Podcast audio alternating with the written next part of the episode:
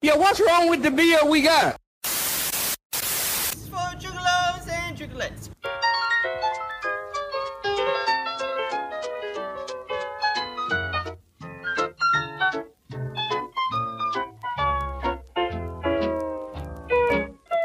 You are now listening to the best, best friends podcast in the world.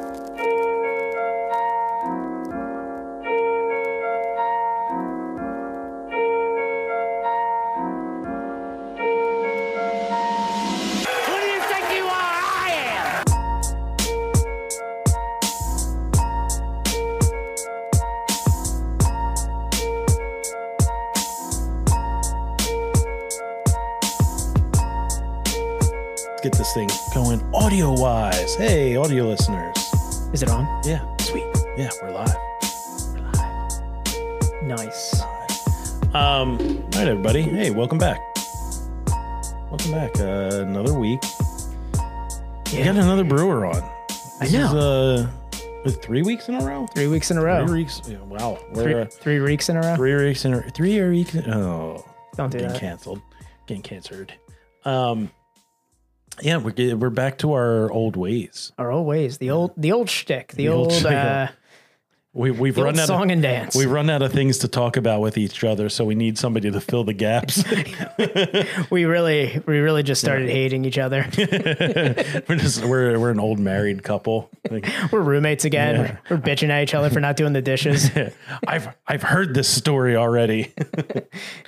uh, all right, everybody, welcome back. Welcome back to the greatest podcast to exist in the history of podcasts. It's the internationally acclaimed, Cindy Crawford approved podcast of hops, high fives. Oh, I feel so right. Hell yeah. and friendship. Uh, I am your host, the crispiest of boys, the Sultan of Swag. Yeah, that's the one. There it is, Tom. King of the Crunk. The Sultan king, of Swag. king of the crunk. Everything. It's Tom. I'm gonna I'm gonna pass it over to my partner here, Sir Thomas Bahama. Sir Thomas Bahama. Yeah, this is the Hop Master General, the parrot head of the podcast, apparently. I don't have that drop. I know. If you like pink wanna The Royersford Rattlesnake. Hell yeah. Hell yeah. It's Dan. Oh man, I have a very nondescript silver can in that our backlog of uh, Untappd photos there. The graveyard, as I call it. Uh, I could this, have tossed it to you. Damn it. anyway, all right. do you know what was in the can? Yeah, it was Volstead. Oh, okay. Yeah. I thought you just forgot what it was. Like, No. I don't know what it is. No, I have a, It's been so long. an unlabeled, an unlabeled twelve ounce can. It's it only really could be one thing. Yeah. All right, guys, welcome back for another week. Um, I came in all jacked up, and uh, like I got home and I was all jacked up, and then just I was running around with like a chicken with its head cut off. I feel like you might have slowed yourself down by just pounding like an entire serving of Stouffer's macaroni and cheese before Uh, the podcast. Come on, bro, don't put me down with Stouffer's. That was TJ's. okay, sorry. Uh, TJ's macaroni yeah, and cheese. didn't there. even taste it. didn't even taste it. Didn't even taste it. Uh, I ate it like a duck. I didn't even chew. Dude, Just right down the gullet. you, you slammed what looked like to be like, you know, that same container that like a pound of ground beef comes in, but it was macaroni and cheese. um, Pounded it before Yeah, I this. needed- I no need- wonder you're not hyped anymore. I yeah, I am getting a little sleepy. just sunk to you like a just sticking to your guts like a I stone. needed yeah, I needed something to coat the old the old gullet and uh uh you know help not be completely hammered after uh after this episode. Um, it's not like you have to drive anywhere. But though uh, I mean, I still have to get up in the morning and try and not be Still have to be a functioning human Yeah. being. Um, yeah, it uh, it's called efficiency, Dan. I, I ate it like a I ate it military style. Honestly, I was a little uncomfortable with how fast you're eating it. I ate it like Major Pain. I didn't want to get like I didn't want to get like any of my hands near it. Oh yeah, no, that would have been dangerous. Um, would not recommend. Um, yeah. So, guys, you know what it is. Come on. Do we have to? Oh boy, what's going on over there? I don't know. Okay. Um, nobody knows except for us. It's all right. We'll see what's happening. Yeah. Um, all right, guys. It's the uh, you know what it is. The late. I I don't know if we can keep doing this. Why? You feel you feel like you're peaking right now? You feel No. like you've hit the top of the mountain? No, no. I, I there's still a good climb to go, I know. but we keep getting copyright strikes. We got another one? Yeah. So we're muted. Well, they Facebook, um, uh, Zuckerdroid, um, shut us down in several com- countries. I guess it's it's fine here, Okay. and all they do is they mute the 20 seconds of audio that we use.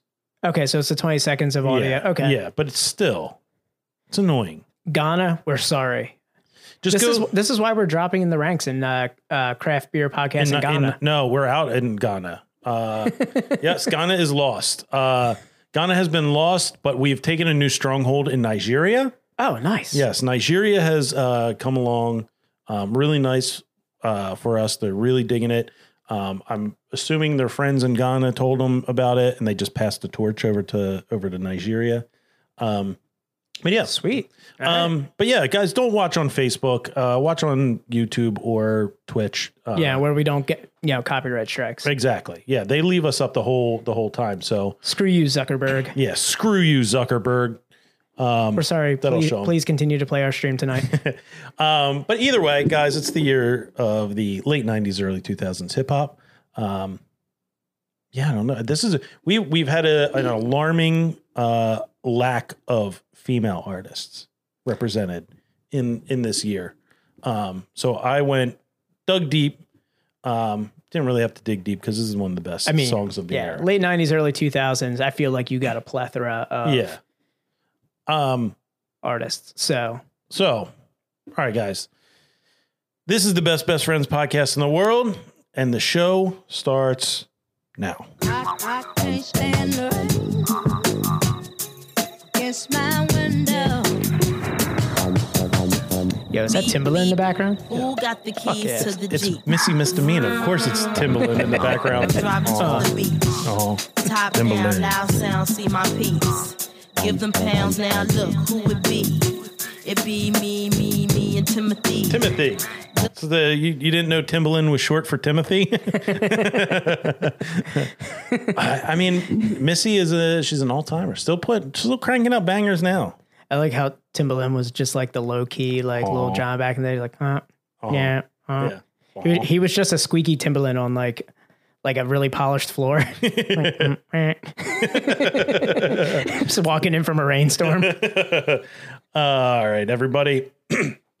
let's get a let's get a, some housekeeping going here. Do it. Um, been really trying to trim the fat here, Dan. Uh, You've been doing well. Um, you've been cutting it down. Uh, we you know get the guest on you know a lot quicker. So and go. all right, everybody. Uh, make sure to uh, follow, rate, and review the podcast. Uh, follow on all major uh, podcast platforms. Um, rating, Dan. What's that rating?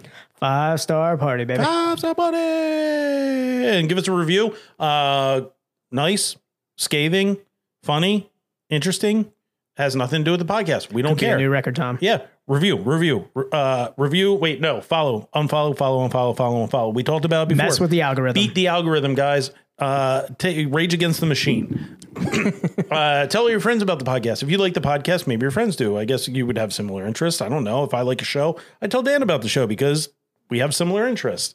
Um, help us support the podcast. Make uh, make it even better. Uh, equipment, merchandise Sunglasses. sunglasses. Maybe we'll get those. Uh, we'll get that Pit Viper collaboration we've been jonesing for so bad. I know Who we've knows? been sliding their DMs just hardcore, go tagging them. go on uh, anchor.fm slash best best friends pod slash support. Uh, send us some money. Uh, you know, you know the deal, guys. Give me money. Money me. Money now. Me a money needing a lot now. Um, yeah. So we got our. I think we Gets me got. every time. I think we have a. We have a, a, a care package going out to one of our supporters. Uh, yeah, we'll be sliding into their DMs for some additional information. We got a care package that we're organizing, and it's on its way. And Yeah. plus, I think our first donor. I He's mean, gonna, he's gonna get something. really nice. He's got something real nice planned, and we'll talk about it later on the Oh, podcast. We're going to talk it right now because my tits are jacked for this. Guys, we're going back and we're giving you ample time To prepare. to prepare. We're going back and we're doing it rooftop style, baby. Rooftop. We're going back to Victory, Philly, right in the heart of Philadelphia, right in Center City, looking at old Benny Frank. We're gonna be looking Looking at well the Franklin Institute. Yeah, well, well the Franklin Ben Franklin Parkway. Ben Frank. Yeah, and we're gonna be Looking looking, right at old old Billy Penn, looking right at him, saying, "God damn it, you stupid Quaker!" and we are going live. Live, Live show. July twenty sixth. We will be live at Victory Brewing, Philadelphia, with Richie doing some experimental beer.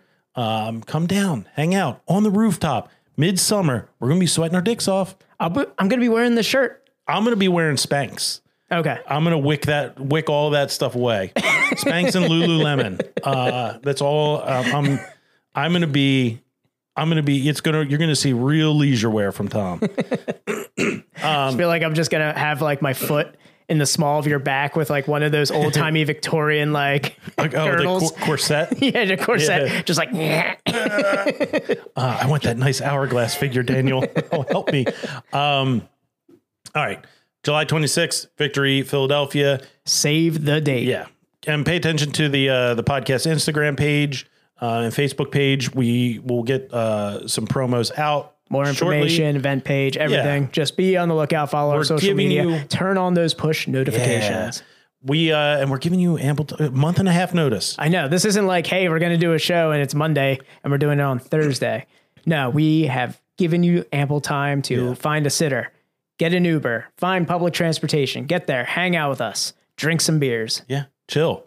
If you want to drive back in in the uh, in the cargo area of Dan's Outback, he's open to it. It's open, yeah. yeah, I even got that. I have a, like a tiny collar back there that we usually hook our dog up to, so it doesn't like you know go all over the place. Oh, so- yeah. You can use that. I mean, seatbelts maybe, but that really works. yeah. Um, all right, we have one more uh, one more event planned. Uh, date TBD. TBD. but we're going to be doing a live podcast from Root Down in Phoenixville with Mike from Root Down and Ryan from Warwick. We're bringing the Root Down crew and Warwick together. We're gonna hang out, have some fun. Could be some beers. Uh, oh, there's going to be beers. could be some beers on tap. Who knows? We're going to it's have all some in the fun works. stuff going on the projector. It's going to be an event. It's gonna be an event. Yeah. So Date don't miss it. TBD, but Pay attention to the, the, all the social media pages because we'll be announcing it there. Um, yeah, we're we're making it easier for everybody else. I mean, a lot of most of our fans are. In Tom, you got me so jacked up over God here right now. Yeah, hell yeah, hell yeah. Let's bring our guest. Let's drink some beer. Um, all right, so let's bring our guest on. Uh, This is my new favorite part of the podcast, and I'm ready for it. we are joined tonight by just uh, he's a. I, I've been told he's a he's a gypsy brewery. Oh yeah, I saw that on Yeah. an article. It's a gypsy brewery. Um, he's doing beer the right way. Uh, absolute champion, Champion. champion of German lagers. Uh, I hear he might have been to Germany. Yeah, maybe a few times. Yeah, maybe. Um, guys, give it up. Uh, representing Trauger Brewing. It's you want to bring him on? I got. It. It's Jeremy Myers. Jeremy. Woo! I like that we clap now, Tom. Yeah, it, it really brings up the energy, right? It's awesome. oh, hey, there's me. There we go. did it did it make you feel more welcome, Jeremy? Uh, I guess. Mission that's successful. as far as uh, introductions go, that was a pretty good one. Yeah, That was good. All right. we got to get better at that. though. Yeah, we'll get we'll we'll Tom approached me with this idea, and I was like, "So, so we clap for him?" yeah yeah. I was like, it brings up the energy. Yeah, I did the golf clap though. It's gonna be. That's, ooh, good. "We're all in kind of yeah. unison right there." I like that. I like that. We're bringing me out of. It brought me out of my mac and cheese fueled lull. I know. uh, I, I can't wait for the first beer to just start turning all of that like processed Oh, cheese in your yeah. stomach. It's gonna be like a cement mixer in there. Oh God, I can't wait. Uh, I'm not looking forward to the smell coming out of this room. um, between your taco burps and whatever's going to come out of me. um, this is why we do it remote. This is why we do the Yeah. guest remote. We Yep. We don't put the guests through this. um, the sm- it's only smells. Um, all right, let's uh let's crack into a beer here and get the uh, the old conversation rolling. What do you say there, Daniel? Oh, I am for it. All right, so the first beer we are going to be doing is the oh man, I'm so pumped for this episode. It just it's just a lager lager filled episode. Just crisping just- through your bloodstream. Oh man, I've been looking for this all day. Uh, so we're going to be doing uh, the Newert Helles. That's uh, Helles Lager.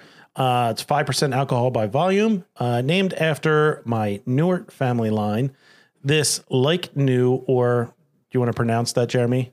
I'm a Vishtiga. Sure. I know I'm Dare Tom tonight, but uh, ooh, wasn't wasn't going to go after that one.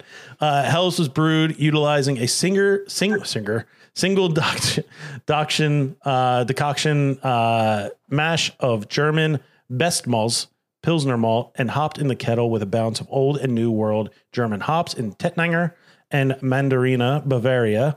Bright with hints of fresh baked bread and clementine slices. Ooh, baby. Let's do it. All right. Let's uh what glass do you want to do here, Dan? Uh, whatever one I can see while I'm still wearing the glasses. It's getting kind of dark in here. Uh I feel like I feel like the the Stange is gonna do this one. Okay, right. let's do it. Plus I think the Crowler is not gonna pour well in the Stange. Guest already cracked. Oh, all right. Awesome. We got a little premature Awesome. calculation. It's all right. It happens. It happens to the best of I'm us. pouring this crowler I talked about earlier. So. Did Did Mike Locke tell you to crack your beer first? No, I'm just impatient. So All right, Daniel. One, two, three. I'm being a little more careful because uh, I used my uh, my my uh, chin towel. Uh, your chin towel. yeah, my chin towel is uh, no longer with us. Um, it cleaned up a spill on the floor, so I don't want to go floor to face. Oh man, You never go floor to face. I have to say the uh, no, shut. The black cans rule. Yes, that was the Put first up thing. on the stream there. that was the first thing I noticed while I was ransacking uh, Broken Goblet's fridge. I know. While you went all like Kevin McAllister through uh, Broken you could Goblet. have like- walked away with some of those Troon cans too. I wouldn't have had a problem. With. Oh yeah, no, I, I saw Not those. that, not that I have a problem with those guys. Just I I happen to go up. I'm I, I'm good friends with those guys. I was up there last week, and then uh, they needed some Pilsen malt, so they got two bags of wire uh, Weyermann from us on Sunday, and they dropped off two more cans. Oh So I- man, you were you were making beer mules all over. So angry. Do you know what kind of money you have in that fridge right now? yeah, but trust me, I know. There's a bunch of line dorks that stood out for like three hours waiting to get those. oh man. all right, so All right. let's uh let's get into this. Daniel, Cheers. Slainte. Cheers, Jeremy. Cheers. Kind of weird. My my glass does the whole blurry thing, so it's kind of like It just goes away like mid sip. like the beer. The beer's too clear. Ah oh, man, not clear enough. No, yeah, that is um. I want. I, I just want it to be translucent. I don't want. I just want to see glass. But this is beautiful. I drank a, a, uh, ton of Hella Lager this uh this week on vacation. So this is like right up my alley right now. Well, Dan, I think you're still on vacation, right? Oh, I'm all, mentally. Yeah, It's a state of mind. it's a state of mind, bro. state of mind. Um, I haven't been able to read a single thing on my laptop since we started this.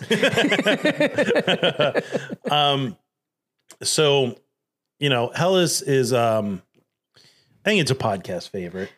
podcast favorite style for us. Um, I mean, we grew up out here in the suburbs of uh, Philadelphia, close to Sly Close. Fox. So, you know, Helles was a style that, you know, we drank frequently. So, I mean, the, the, their hell in particular for me when I, uh, I'm going to show my age a little bit here. When I was living in the city in the early aughts, 2000, 2004, uh, so 20 years ago at this point, 19 years ago, um, I used to love going to the Standard Tap uh, on, you know, in the fall in particular. They used to always have venison steak, like a grilled venison steak with like uh, sweet mashed potatoes, and then I'd just wash it down with a Sly Fox Hell, and it was it was like every time I would go, I would, you know, I, I go there more than just the fall time, you know, and, and you know, seasonally, but it, I always look forward to that because, like, for me, that you know, beer especially is a very, uh, you know, experience driven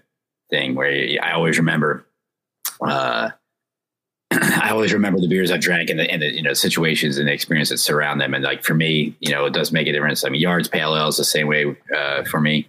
Um, but Sly Fox Hell in particular, like and venison steak and sweet mashed potatoes at Standard Tap is like that's my be all. I could like die and go to heaven. You know, yeah, after- that that sounds like a, and that's a fall thing. Oh, if they still do that meal, I, I'd have to go now. standard standard the standard tap meal is the I, I like the the chicken pie yeah, the chicken pot pie is awesome. yeah uh, because it's not it's like every bite you get the crust it's not Oh, just like crust on top they Yeah. they put it and they they roll it around like oh the, yeah, and their the grilled lobster or the grilled lobster grilled octopus is pretty ridiculous um great place to go and have a really good meal and a good beer Yeah, I love that place. I, I need to get back. I, unfortunately, I, I actually get to the city when I'm home from Germany. I get down. I don't want to say super often, but enough. But I'm always doing something business wise. I got to go for a meeting or you know whatnot. I'll be lucky enough to to you know hit up like Johnny Brenda's or Standard Tap for lunch, but I never actually get to hang out that much anymore.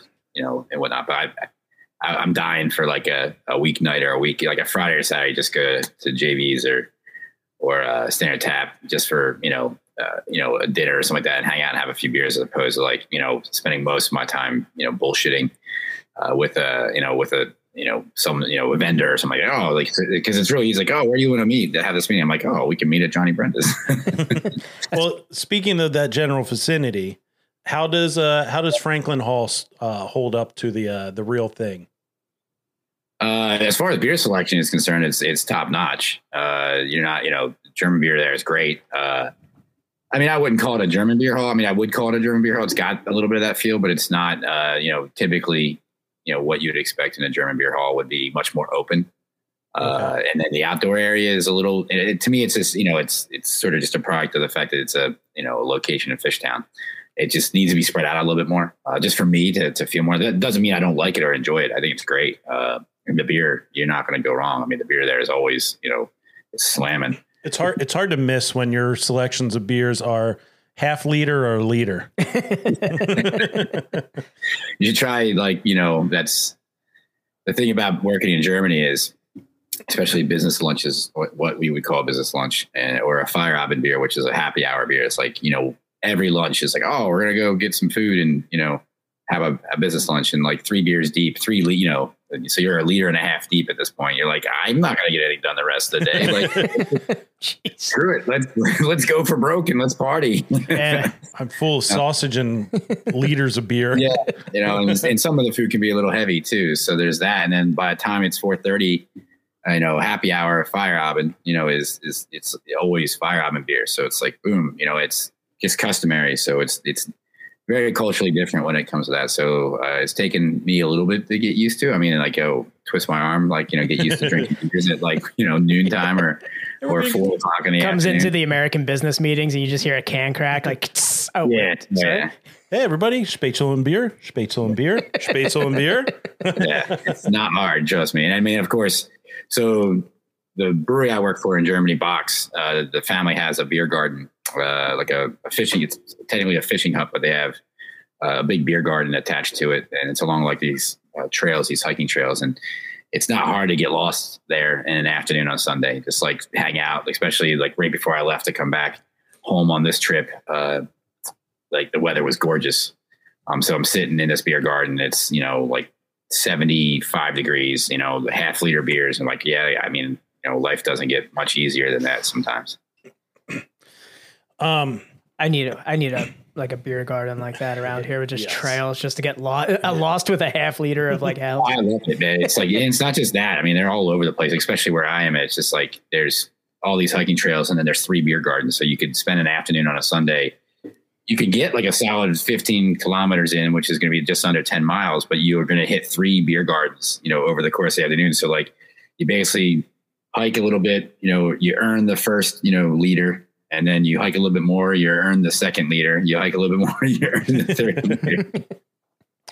Um, so let's uh let's talk about this beer here. Um, Cool. I'm, I mean, I think we hold uh Sly Fox's Hell as the, um, as the kind of the standard, like the I feel that's our kind of our. Bar. That's like the bar. Yeah, Yeah. that's our bar right there for the. You know, I I guess personally for us, Yeah. like that's yeah what we kind of we we set the bar based on our collective experience, but. I mean, I had to put this down because I am just motoring through sips, Yeah. thinking about German beer gardens over here. So what I like about this is it kind of it, it kind of goes along with what Sly Fox has made me think of a Hell's. Like this is it's crispy, it's light bodied, but there's still packs a ton of flavor. so like full, like the the malt just is so full bodied. It has that str- like Mm-hmm. the straw color and everything. It's just and it, it's got it's right on with the uh, with the description baked bread and clementine slices you get that little bit of citrus in there nice brightness um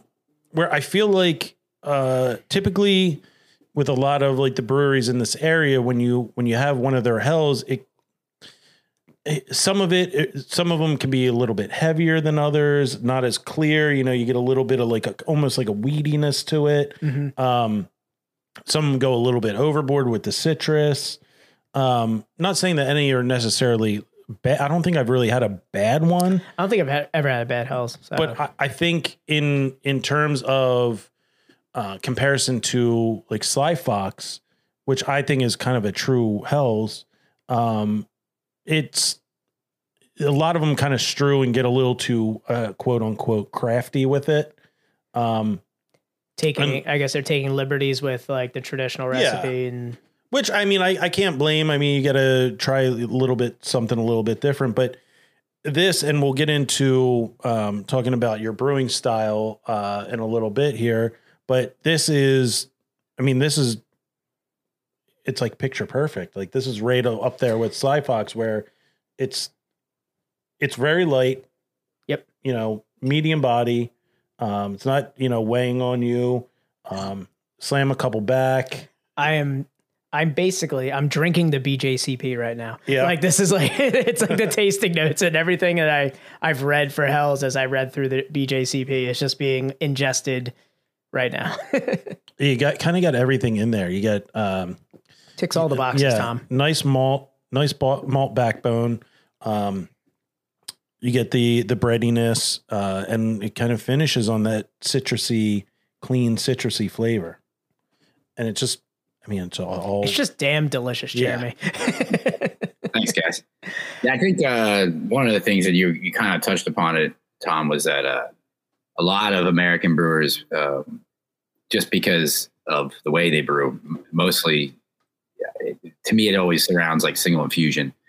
Uh, you know, if you can only do single infusion, doesn't mean you can't make a good hell. Uh, it just it- you know the recipe you know a lot of the recipe and process this you know decisions are going to be different Uh, and so i think a lot of times people kind of go overboard in particular where you want a little bit of sweetness in a hell you know you still want it to be dry but you you need to have malt character the malt character has to Yeah. be there Definitely. certainly in the decoction you're going to get a lot of that um, you know character is going to be derived from the decoction mash whereas if you do single infusion you can't get that so maybe you try to compensate or overcompensate by adding some Carahell or maybe you know munich or too much munich or vienna or too much vienna and like then it, it ends up being something it's not um, and that's where i think a lot of american brewers kind of struggle with that and it doesn't mean you can't make a good hell with single infusion I just think it's a little bit easier to make it more in a more traditional way because you can keep the you know the the thing to me about German beers in particular, uh, you know, is you know is really just keeping them simple. They don't you know not, you know you don't need to overcomplicate these beers. You know, a lot of the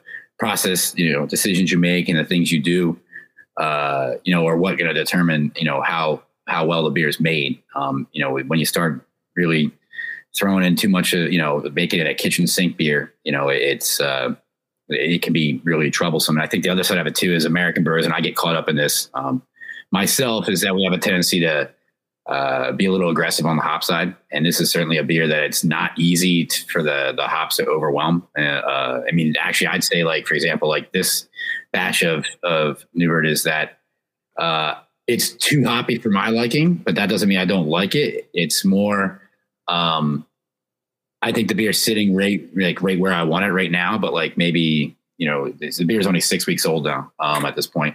But like three weeks ago, I didn't like it as much because you know the hops were still a little too bright, um, and and in particular, that's that's a process decision I make because part of it too is I, want to make a beer that sticks around a little bit. I mean, in fact, the beer that I'm drinking right now is the Cannstatter Pilsner I made for the Cannstatter Club last year, and like if there was any complaint, um, you know, mainly by the club members, was that they didn't like it as much as they wanted to because it was too hoppy. You know, whereas like, you know, my counter to that was like, well, you wanted Roadhouse. You know, Roadhouse is a hoppy pilsner. This is, you know, no fucking around here. And so, if anything, you know, like now this beer, this beer is 11 months old and it, it drinks, you know, awesome. You know, and probably you know has a lot to do with it. It's you know certainly a hop forward beer. It's been sitting in this crowler in my fridge for 10 months now, 11 months now.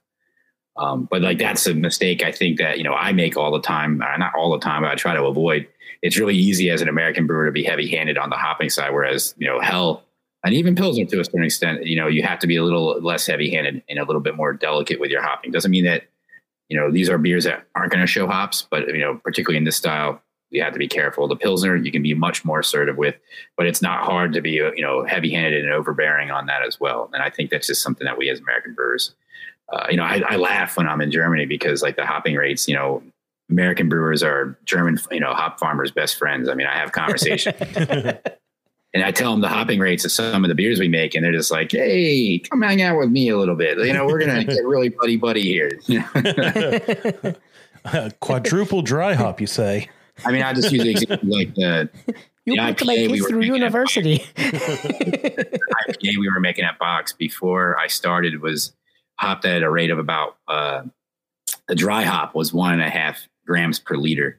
So that's uh, that's less than like a half pound per barrel. It's pretty low. Oh. Um, but the problem with that is that uh, you know the beer just wasn't what we you know were what we what I you know what I would expect from a West Coast style IPA. So immediately we went from you know one and a half grams per liter to eleven grams per liter, which is more like dry hopping something at three and a half pounds per barrel.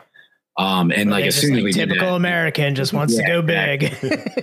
just, as soon as we did that, the beer just jumped off the page, so to speak, and everyone at the brewery was like, "Oh God, Jesus! Like this is so much better and different than it was before." And I was like, "Well, that's because it's got ten times more hop in it, you know, in the dry hop in particular." And of course, then you start talking to, uh, you know, some of the growers and then the hop brokers over there. You know, as soon as they find out you're an American brewing in Germany, they want to be your best friend because they know that you're going to go after those hops. You know? all those hops that are super expensive to get in Germany, like Citra, Mosaic, you know, Amarillo, you know, whatever. Uh, those all the big, you know, sexy varieties, you know, that are that are going for forty euros, you know, thirty-five to forty euros per kilo. Um, so like you know, twenty to, you know, like it's like eighteen to twenty dollars a pound. You know, so basically like six to eight dollars more a pound than what we would pay for it here in the states. All those varieties, you know, they know that as American brewer, I want those varieties. So they're like, oh, I've got this fresh crop of you know, cit- you know, Citra that just landed. It's only forty five euros per Oh, kilo. And like, oh, great! That's you know, ten dollars more a pound than I paid for it at home. Thanks, man. You're a German hop broker's retirement plan. I just You're love his 401k. I just love thinking that like most of the breweries uh, around here like would go broke if they went to Germany to brew in Germany because it's like, what would they do without Citra Mosaic? Jeremy's just going through customs with a, like a, a suitcase full of hops. He's like, I don't want to pay the premium out here. well, you know, it's funny that you say that because a lot of times I don't, I, I'm not bringing hops back, but I am bringing uh, as much stainless parts as I can fit in my bag. Oh man, so I'll use an example. that like, can't look good in the X-ray. I know yeah, well, my bag is searched almost every time. the And metal like, detector blows up when they go over his bag.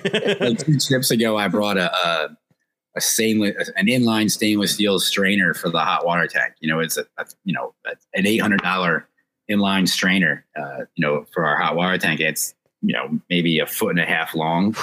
it's in my, in my, my luggage, and I was like, oh man, like T, you know, TSA is gonna have a field day with this when it goes to the X-ray. Jeremy, you can borrow my snowboard bag if you want. you could probably fit a lot in there. you know, I'm muling so much. You know, one of the cool things about this project as well has been that now I have an elevated status with United, so uh, I get seventy, I get two 70 pound bags checked Oh. for free.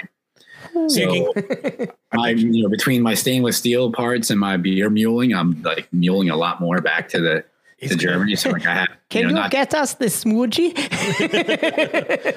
I bought a bunch last time, and I have some friends at another brewery, and I, I gave them you know, the a fuck is this? a couple of uh, imprint smoothies, and they were just like, I, I can't drink this. What the fuck? we the fuck is this? yeah, we've made so many jokes about like those smoothie style beers going over to like Germany where like they're so like pure. We're gonna cause like a fourth Yeah. Reich. There's certainly an interest form over there, and there are definitely breweries like um, Frau Gruber out of uh, Augsburg and Sudden Death um, is up by Kiel in, in the north. Like they are definitely making, you know, they're full on, you know, basically an American craft brewery. Uh, they're doing Really? pastry stouts, kettle Yeah, sour, wow. sours, you know, hazies, triple IPAs, all that shit. Um, there's, so there's certainly a market for it, and I think younger German, you know, drinkers are certainly getting more and more into that. Um, but then, you know, where I am in the Saarland, like there's uh, not a craft scene like there is in the bigger cities. Um, you know, I'm They'll cut your hands off if you talk about marshmallow in a beer. I was I was kind of surprised to see it in uh, Norway. I saw I follow this place Duck Pond because the uh, brewer Yeah, yeah. uh, lead singer of Millencolin. So I yeah. uh, I saw that his smoothie sour. I went, It doesn't surprise me in, in Sweden and Denmark and the I mean the Netherlands right now is like freaking uh, you know the wild wild west. The UK and the Netherlands are the wild wild west. But even like uh, we bought a hop gun, uh, hop gun from a brewery in Budapest, Hungary called Mad Scientist, and like you check them out and like you know it's just so it's it's it's so crazy to be an American brewer in Europe because for the longest time American brewer was shit on. You know, like we didn't make beer, American craft beer was shit. You know, blah blah this, blah blah that, and now. I mean, without a doubt, that the American craft brewer is, you know, the most influential brewer in the world. You know, everybody, you know, not let's say everybody wants to be like American craft brewers, but like so much of what we do now doesn't make a difference where you go, whether it's France, whether it's you know the Netherlands or Germany or the UK or you know, fuck man, like Scandinavia, Denmark, uh, Russia. You know, all these places are they're just they're draining hazy beer, you know, kettle sours, fruit sours, pastry stouts. It's wild. I mean, you're seeing it in Germany now too, and it's gonna happen. It's I don't think it'll be as explosive growth wise in Germany. I think it'll be a slow climb, um, but that's fine. I mean, I, if I, you know, slow and pragmatic is you know the is a great way to grow. Especially you know it's I've been behind a brewery that is growing gangbusters, and it's like you know you're hanging you know hanging on by the seat of your pants, and it's kind of fun while it's happening, but like in retrospect, it wasn't. You said um, you said hop gun, and all I could think about was Jay from the Neshaminy Creek doing like a a, a beer based Kiss tribute band called Hop Gun. Hop Gun. yeah, I know. I was, I was, I was doing the I was doing the song in my head too.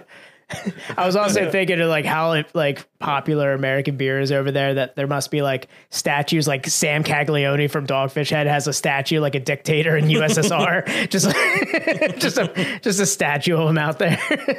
there's certainly there's certainly some you know brewers over there that are you know American brewers are seen as rock stars. Like even you know people that you know American brewers that I look up to, uh, they're seen like as rock stars over there. It was really cool. I mean, I noticed uh, the guys from Frau Gruber actually were just at the Firestone Walker Invitational. You know, Oh, so wow. to, see, to see a brewery like that making the beer that they're making and get that recognition um, is pretty pretty cool to see. Which is funny because like what I'm doing with Trauger is like the complete opposite here in the United States. You can you can drive down the Rob Todd Memorial section of the Autobahn. oh man, Um, all right, so I know Dan. I know you're in the same spot as I am. I've been trying to just make this last through the entire conversation without like chugging it. well, you got four cans of it, so an extra can for each of you. Shh, shh, shh. he doesn't know about the other cans, Jeremy. Just let's, keep- let's keep that to keep that on the DL. I was gonna say, I think you, I think you hit him in the back because I only saw two when I went in there. Um, uh, final thoughts on the beer? man, it is. Uh, I mean, it's damn near perfect for um, as far as what we're familiar with. As, yeah, I mean, as far as for us, goes, you know, our limited experience with like, you know, the German styles, you know, Hell's was, you know, Sly Fox for us. And Yeah. Sly Fox brought German beers to us, you know, when, you know, we weren't really. Hell, Sly, uh, Sly Fox Hells, uh, they turned our buddy, shout out Steve, uh, the the Coors Light Yuengling drinking Steve into a craft beer guy. I know. Now he's a craft beer nerd. he was buying Sly Fox held by the uh by the case with the pop top and I mean, it's a great gateway beer in that Yeah. respect. It's not hard to go from Coors to a beer Oh. like this. One hundred percent. Yeah. Yeah. yeah, but this is uh really fantastic and uh I mean it's right behind you and and Dan and I are self-proclaimed uh label shoppers and Oh yeah. I mean, This gotta is love a good label and the black can. Like Yeah. this is. Yeah, it's just uh, that's just fantastic. Black can, uh, the font usage is great. The little touch of silver. I love the info on the side there. It's a really oh and and a nice clear canned on canned on date. Man, it, this is a. it- It's a. I- I'm you can tell top- the it's a- like. it's a top five can for me. I mean, I this is like the simplicity and just the overall design is. I was gonna say the meticulous care Yeah. you went into, and not only just the beer itself. Like the beer is just top notch, but like what you did in the can and everything too, and what you're doing with Trauger. Like I love beers that kind of go through, you know, tell you what's exactly in the beer, kind of educate you a little Mm-hmm. bit, um, and I something that's gonna pop when it's on a shelf, or that you're gonna see it when you go to the brewery, or if you go to Broken Goblet, you know, when no one's there and you're trying to rob the place, and you say, "Oh, there's there's the hells right there." You got to hurry up. There's only about 12 cases left. So I think there's 12 cases in one half and two sixtels. And I think that that half is already called. I actually, we're going to save the two sixtels for the goblet stock, the anniversary on the 16th. Oh, I'll actually that looks be awesome. back to that. So we're going to try to pour that as part of like the mutual respect table. Oh, So- sweet. That's awesome. And this is for sale at Broken Goblet, correct? Right now, it's the only place. Yeah, it's uh, that really isn't 100 percent of my intention right now. Uh, it's not so much that I don't want to sell it outside. It's that you know, you know, right now I when I'm not making a lot of the beer, you know, that was only a 10 barrel batch. Um, I think maybe this year I might only do 60 barrels of total beer.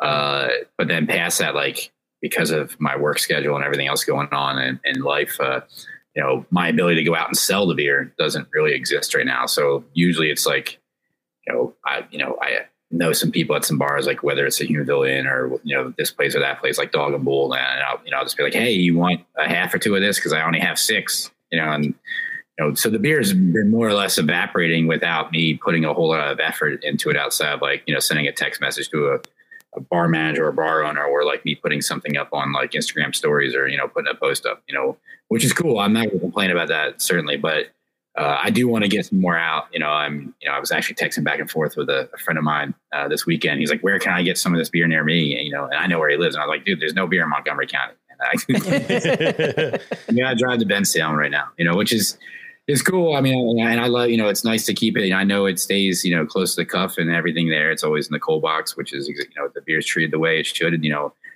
uh, it's on side pour, which I, I demand that. Like that's, you know, one of the things I really want to make sure that, you know, it's always on side pour. It's in my glassware. So it's, I don't know if it's going to disappear or not. And there, there you can There see it is. We can see it now. and he's completely gone. you can just back out. You can see the, the Jeremy, where, where'd you go, Jeremy? Oh, there he is. but uh, yeah, I mean, like I can, you know, we can. You know, that's sort of what I want to do. It's the whole idea, but it, behind Trauger, besides brewing, you know, beers in a traditional way, is to get back to having fun with this. Um, you know, like that's why I started brewing in the first place. Uh, it doesn't mean I can't, you know, won't. I mean, I'm not going to brew hazy IPAs for Trauger. But it doesn't mean I don't like to drink those beers or, or brew them either. It's just I'm not going to do that with this. Um, but yeah, I mean, that's the whole idea. Is that you know, I don't want to sit I don't want to sit in business meetings anymore where it's like, well, we need to sell X amount of barrels this, you know, this month, or we're not going to hit our targets, and that's going to be bullshit. Like, Ah. man, like, that's so draining. Uh, you know, I, I used to think that that's what I wanted, you know, and uh, I certainly, you know, was at a brewery where that's what we were doing, but it just got to the point where like that wasn't what I wanted anymore. It makes sense. I mean, Uh, definitely. And Yeah. I mean, you, and you can tell that like you, you put the love you have for craft beer and for this style, like into this house. Like you could tell that it's a lot of care went into this, not only just the packaging, but also, Mhm. you know, obviously just how great it's brewed and just, And Just I a think joy to fucking drink. I think I think we know a gentleman that might be at Memphis Tap that would probably love to have, have this on. a certain, a cer- another lager aficionado in Yeah. Philadelphia. I might be having some conversations with him. you know, I, mean, mean, those guys are awesome. I I, mean, the- I love lagers. You love lagers. the guys Robot too were super cool. I was like, you know, really stoked that they invited me to log, uh, log jamming this year. oh, Um, sweet. You know, so that that you know, I was I was looking forward to that festival. You know, pretty much since the moment they asked me uh, and whatnot. And I mean, uh, to the uh, you know to the to the branding and the artwork, I got to give a shout out to JP Flexner, the guy, the man behind the the art. Um, you know, JP and I have worked together for a long time. Whether it's uh, you know before you know we started working together in the beer industry and, and doing all the artwork. Uh, you know, we were doing stuff together and you know playing in bands, but you know music side of things. Um, and then it, it just really translated to an awesome working relationship uh, here in, in, in beer. And then you know when I decided to do this, JP actually wasn't. He was my first choice, but I didn't. Uh, I wanted to deviate from a little bit of what I'd done in the past. You know, I'd done. You know, worked with JP for more or less like seven, eight years on, on uh, you know a brand, and I wanted to do something different. Not that I know didn't know that JP Or you, you- oh, you got to put it up on. Oh yeah, hold up. Oh, I lost audio. I gotta set the audio again. Uh, I think you just have to. You just had to unmute yourself. I did, but I can't hear it. You're not going to be able to hear it. Oh yeah, hold on. Hold up, Jeremy. Sorry, we lost you for a second. I'm I'm I'm going to be up here in a second. We just had Tom's uh, computer shut down. I was gonna say CD's frozen. Him just going, son of a bitch. oh yeah, it does look like he's picking his nose. Damn Damn it! Damn it! It does look like I'm picking my nose. Sweet, I'm getting a screenshot. Ah, it went away. Uh, it's all that booger sugar. Ah, he's coming back. Yeah, I'll be back here in a second. Uh, all right. Do you want to get the uh, next? Let's get the next beer ready here. Hold up, let me uh, mute here. Yeah, I got you muted. Ooh, that feedback. There we go. All right, All right, we should be good. we're back. All right, we're back. We're back in business. Um, all right, let's get the. We're gonna get the next beer going here. Um, It's dark. I can't see anymore. Dan Dan has shed his pit vipers. We're we're slowly getting. uh You're slowly regular getting me out of back. vacation. Yeah. All right, so um, Next one, Tom. I'm, Yeah, we're I'm gonna- surprised. This is the this is two for the night for you from this uh, brewery. but- yeah, this is uh, yeah, we have uh we have a history with this brewery, but uh, it's neither here nor there. Um, so this is a collaboration beer with uh Trauger and Imprint. Guys go ahead and send in your comments now uh, we're doing maibock uh, it's a 6.7 alcohol by volume uh, we brewed this maibock with our long time well this is for pulled from uh, Imprint. imprint uh, we brewed this maibock with our longtime Bensalem friends, Trauger Brewing, German malt, hops, and yeast lagered for four weeks and lovingly packaged into cans and kegs. I feel like this this this description was kind of rushed, man. I want to know a little bit more about this Maibock, but uh, yeah, let's get into uh, let's get into it here. Wait, this is this says on the on the bottom of the can it says my neck, my bach. I do like that. Oh, here it comes. Maibock with bubblegum and strawberry. Interesting. no strawberries or bubblegum was was injured in the production of that beer. All right, so let's get a. I, Uh, I do detect a hint of marshmallow. So that, that was a joke Ryan kept on making when we were talking about the, the recipe, you know, because at the time I was in Germany, so we were texting back and forth about it. And he kept on saying, like, you know, when are we going to add the marshmallow? I was like, dude, the joke was funny the first time. It's not funny. but seriously, I'm sitting on two tons of jet puff here, guy. Come on, man, help me move this. All right, Daniel, let's get a crack here. One, two, three. So, I don't want to beat a dead horse, but again, another style introduced to us by uh, none other than Sly Fox. Yes. Well, yeah, you know, we're we're close proximity to their Pottstown location and Goat race aficionados. yeah, Bock, Bockfest is. I should have. I should have used my Bockfest uh, Stein for this one, um, or my, ta- the, my sorry, my tankard. Don't be offended, uh, Jeremy. I got that Not at all, wrong. Um, so actually, this is our our second imprint logger of the night, That's what I said. This is Yeah. the second one. I'm like, Tom, like, don't uh and they're a, they're I feel like the world's gonna end when Tom has had two imprint beers in one night. uh, I mean, they're a lager company now, right? That's their thing. They're a lager company now. Is it's imprint lager co. Yeah. But uh I mean, I'm uh, interested to try this. Mm-hmm. So uh Slainte, cheers. Jeremy, Slainte. I gotta pour myself another beer because not only is it invisible, but it's empty. All right.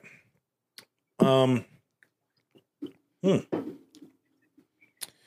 I still have a four pack of uh of that left there. Ah, all right.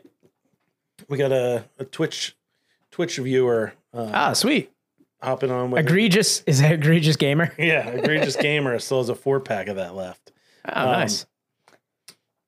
Good sweetness on there. Yeah. So did you brew this with at imprint or did you uh brew this? So this was brewed at Imprint, which was a fun brew day because they have a single infusion mash tun. Oh, okay. But uh, you know, one of the, the, the part of that conversation with those guys was, hey, uh, you know, how can we do this in a way that be more traditional uh, than just doing a single infusion?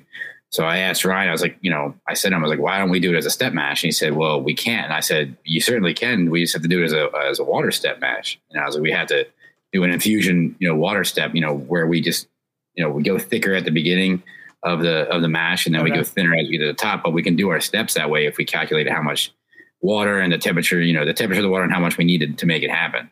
Yeah. So that's that's what we did, you know, and that was the first time they'd ever they'd ever done that uh, at Imprint, and uh, it was, you know those are one of those days you know that are fun. I, I love you know being a brewer for those reasons because you do things like that. You know, you challenge yourself. I mean, that's something I had done, but they had never done. So I, you know, I said I was like, you know, let's do it. You know, what's Yeah. the what's the point of doing this if we're not going to challenge ourselves? You know, like let's have some fun with this, and that's really the, you know what what ended up happening with that beer. Yep, MacGyvering a lager Mhm. right there at uh I, mean, there's ways, there's ways you can do it. You just have to be a little bit more creative, or you have to think outside the box instead of just throwing a bunch of malt and hops in with your break water and saying, "Oh, well, that's what I got to deal with." Yeah. You know, not ways you can get. You know, you can be a little bit more creative, and uh, you know, I think you can make better, you know, better beer that way too. So what would you what would you say the tasting notes we should expect with this uh, would be? With a Maibock. Would that beer or Maibocks in general? Because bocks in general. Oh, okay. I, I say it not because I think the beer it's a bad beer, but I mean, you know, uh, I think that beer, that version of, is a little bit maybe sweeter than I usually prefer. Um, I like them to be a little bit drier. Uh, I, I actually I agree with Mm-hmm. you because I recently I was getting a couple Maibocks obviously with the season um you know a few weeks ago just kind of stocking up on a couple from around our area Mm-hmm. And um this is probably on the sweeter side for me uh, yeah, in I terms agree of with that. that. I mean, that's I think maybe a more common uh, issue you see here in the states, mostly because of the way we, uh, you know, most of the time these things are fermented in open, actually in closed fermenters, Mhm. and uh, you, you get a little on the higher side of the ABV. Although this one's not too bad. Um, you know, the the yeast can you know struggle a little bit. Um, and whatnot, so uh, they, they just don't dry out as much as you you know you, you, you'd like them to. Um, and then also that's a little bit something we can we can counter with a step mash or a decoction. You know, we can specifically go after that um, in, in the mash. You know, in our our our, our mixing our mash mixer. Um, uh, but that's just you know doesn't make it a bad beer because there's certainly versions of this beer that are sweeter that you know I li- enjoy as well. Um, just for me, uh, I like them to be a little drier. That's all. I agree. Yeah, I, I do like a little like a little bit more dryness, um, almost like a cri- dryness to like a crispy bite to a little bit at the finish. For I mean, this is this is nice. Like the the malt in it, this kind of is what a Maibock is kind of brewed for. You know, as all as bocks go, this is where you're stepping out into like the warmer weather. It's Mhm. you know, it's its namesake and everything. You wanted some a lighter, lagered beer to ring in the summer season. This is also a great style that if you have the opportunity, especially home brewers, uh, can do this a little bit more readily than a professional brewer can. Um, but if you can do this beer as an open fermentation, um, or at least an open fermentation for maybe like the first 36 to 48 hours, and then close it down, I think the yeast, uh, in particular, because the higher gravity in these beers and the higher ABV, is really aided by uh, not having that that that hydrostatic pressure. Um, Although you know, if it's a smaller batch, it's not you know nearly the same. But it, it- the yeast will struggle a little bit more because of the higher you know work gravity, and having that open fermentation really uh, allows the yeast to to to be a little bit more uh, assertive in the sense that it's going to dry out. I think a little bit better. That's my my opinion. Nice. Yeah. And I forgot about the higher ABV being like it's a celebratory beer and everything too. Mm-hmm. Like it's made to be like, hey, you know, we're celebrating the warm weather's coming, the fields, you know, pe- and like, you know, historically it's bringing on like the season of plenty basically. Yeah. Yeah, I mean, it's certainly it's you know you're getting into the, the warmer season. Uh, you know, it's it's nice because it's still a, you know you'll have it. It's it, it, it, you know it's that spring thing where the you know the mornings are going to be crisp. The days, the later day is you know you have the spring weather. Yeah. You know, so it's going to be nice and warm. Uh, but then it gets a little chilly as the sun starts to go down. Uh, you know, so a bigger beer still you know still works out well for that. No, I agree. Um, so I wanted to ask. Uh, I think we we need to get a little bit more into to Jeremy's background, brewing background. Oh, totally. Um, you know, you're doing a lot of a lot of work over in Germany, and over here, you you know, you don't really experience that a lot. Um, so can you tell us what what it's like brewing? Um, was it according to the? Now I'm going to butcher this word. no, no, don't say it. The Rhein Reinheitsgebot. Reinheitsgebot. Oh, I'm so Heights- close. Oh, it, it got Canadian right at the end. It was like Ron Heights Uh, it's interesting. Um, I mean, even the things that we understand or know about the purity law, um, when you get there, there's even more to it. Um, of course, you know, we kind of oversimplify things like, well, it's got to be, you know, four ingredients, blah, blah, this, blah, blah, that. Um, it's actually even more complicated than that, but yet there's some simplicity to it as well. Uh, you know, one of the things that like I never knew before I started brewing in Germany was that technically we have to mill our own malt. We're not allowed to use pre-milled malt. ah, It okay. has to be milled on site. Um, one of the things I, you know, always understood or thought I understood was that there, you couldn't do any, um, any adjustments to, uh, you know, uh, to the water chemistry or, you know, your water coming in, you know, into the building. Like it's like basically what you have is what you have to use. Um, but that's not true. Um, we actually can, uh, use like reverse osmosis or any sort of other like charcoal filtration, things like that. Um, but for example, on, with reverse osmosis, we could we could do that, and we could put brewing salts back into the to, to the water, but we can't put more into the water than already exists. So we can take all the, the shit out that we don't want, and say we want you know a, a fair amount of calcium sulfate, uh, you know gypsum, uh, or calcium you know car, you know carbonate. Like if we want to you know uh, or excuse me, calcium chloride. Uh, if we want to put those things back into the water, we can do that, but it can't be more than what our water already has. You know, so that's sort of a limitation there. And then the other side, it has to be specifically what we call the brewing water. Like we can't add any of those salts to the water. You know, the mash specifically. Like, you know, that's once the mash is the mash is the mash. You can't do anything to it. Like it's got to be, for example, loggers. And that's the other thing. It's like the, the the purity law is is funny in the sense that it's you know, loggers are sacred ground. You can, you know, it really, it does govern ales to a certain extent, but like it's almost as if they don't care, you know, with the ales is. But if you do anything to a logger, it's like heaven forbid. It's So so what It's like a what governs society It just takes you out. what governs those laws? uh, so there's actually uh, it's in the the federal Bundesstaat uh, like laws, like the statutes that you know run the federal government. It actually's been uh, so the Reinheitsgebot has been it was everyone calls it the German purity law, but it really actually was the Bavarian purity law, and it, it did not become the law of the land in Germany until 1906. Um, and then after like you know World War One and two and and whatnot, when uh, West Took a little break with the word purity. Then Nothing happened here from we were like, on after, vacation. after the Second World War, like in East and West Germany split up, like East Germany didn't acknowledge the purity law, you know, but West Germany did. Hmm. So it was actually written in into their statute and their you know the civil codes.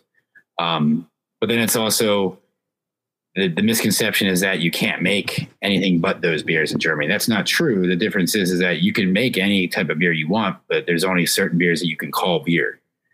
Um, so if it's, Hmm. uh, you know, the main four ingredients, uh, the basic four ingredients, uh, then you can call it beer, you know, but if I put, uh, sugar, you know, into the beer, if I use dextrose or any sort of sugar adjunct or any other adjunct for that matter, whether it be corn or, or rice or, uh, Marshmallow. or marshmallow. I put any of those things into it, it changes what we can call it. And that used to be a perception by the German, you know, consumer of inferior beer. So if it wasn't a beer beer, then uh, it was, you know, shit. It wasn't a good beer. So- But you know, the, the funny thing is, is uh, dry hop beer cannot be. Know, no dry hop beer will ever be a purity law beer, but it doesn't make it not a beer. It's just called what we call a beer specialty in German. Um, you know, so for example, we make one of those at, at Box. It's actually one of my favorite beers, if not my favorite beer we make, is a dry hop Helles, and uh, we dry hop it with uh, Simcoe and Amarillo. And the, you know, the beer it tastes like lemonade right off the bottling line. It's it's awesome. I love it, but it's not a beer. It's a beer specialty, a specialitaten. You know, like that's uh, or specialitaten. You know, it's one of those things where like. Uh, it used to be an issue. You know, the German consumer did not want to drink anything that wasn't beer. And I'll, you know, I use the example of uh, Frau Gruber uh, earlier. Like they're almost not almost they are, uh, they're flying the flag of those beers. In fact, like all the pastry stouts that they're making, like you can't even call them a beer specialty. They actually have to be what we call a beer Mischgetränk, a beer mixed drink, um, which has for the longest time had a really negative kind, you know, you know, reputation or connotation to it in Germany because you can still go into the gas stations in Germany and get like a, you know, this is why like the German side of things is so strange where you have, you'd never think you could, you know, a German would mix like cola with a beer, but you can go into a, you know, a grocery store or a gas station and buy a half liter of cola beer mix, you know, for 50 euro cents. Uh, but they they totally they they bastard you know they bastardize it themselves, but like they would never call that beer. But now you have breweries that are doing pastry stouts and all this crazy you know stuff, and they're flying that flag where like they literally put on the front of the can and it'll be the name of the beer and the artwork, and it'll say beer Mischgetränk on the bottom. Yeah.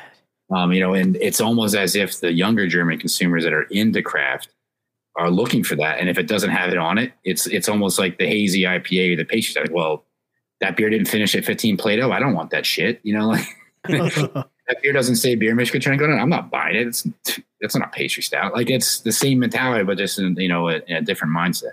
Oh, so Um, so there's beer yeah, I mean- dorks in Germany too. yeah, yeah. Oh, trust me, there are Beer Uh, Dorkenstadt. there's Oh. God, beer, uh, Coca Cola and beer, and France lost to these guys. I sit there and see it all the time, and like my boss had mentioned, he's like, I, you know, he's like, man, they wouldn't do this in Bavaria. Jesus. oh man. Um yeah, have you ever had a it's a German thing, uh Col- Coca-Cola mixed with orange Fanta. No, I've never had that. That's uh, it's sort of like a spe- uh, spezi. Yes. Yeah. Yeah. Fantastic. It's unbelievable. It's so good. It- Paulaner actually makes a, a Spezi that's like super, super. I mean, I'm not going to say it's good because I'm not into it, but I have a, a friend. Um, I have a friend who's into, you know, those adjuncts. actually, he's a he graduated Weihenstephan, uh, worked at uh, Bitburger, and then after Bitburger, he uh, worked for Steinecker, the you know the brew house manufacturer. Dude, you know, here's this you know certified brewmaster from you know the you know oldest you know brew you know brewing. I don't know if it's the oldest brewing school in the world, but it's the oldest brewery. I mean, it's connected to the Technical University of Munich, is connected to Weihenstephan, the, the brewery. Here's this guy, you know, it's a four year degree in brewing is technically a, a certified brewmaster because I can't call myself a brewmaster in Germany because I don't have a degree from a, a German brewing school. Um, But here's this guy, and you know he absolutely loves this this Spezi shit. And I'm every time you know. But then you have Paulaner, who's obviously this you know mega brewery, uh, and they make it. You know they make the Spezi, and it's super popular. But they, they, he loves it. He absolutely freaks out about it. We had a um, we had a schnitzel house near uh, down on seven twenty four. You know where Jerry Chicken is? Yeah, yeah, yeah. yeah. the There's Schnitzel a House. Yeah. there's a schnitzel house there that uh, my wife and I would frequent. My wife was born in uh, Heidelberg, Oh, Um, nice. and And I'm not far from Heidelberg, actually. yeah, we would we would go down there and get some schnitzel, and they had that that sh- spatzy or whatever. It's It's just- busy, yeah. yeah, and I was like, ugh. It just feels like when you're at McDonald's and you like hit the Hi-C orange. You hit the- Remember when you just put a little Hi-C orange into your soda? I was But it- mixing like Mountain Dew with like some other weird ass Yeah. flavor.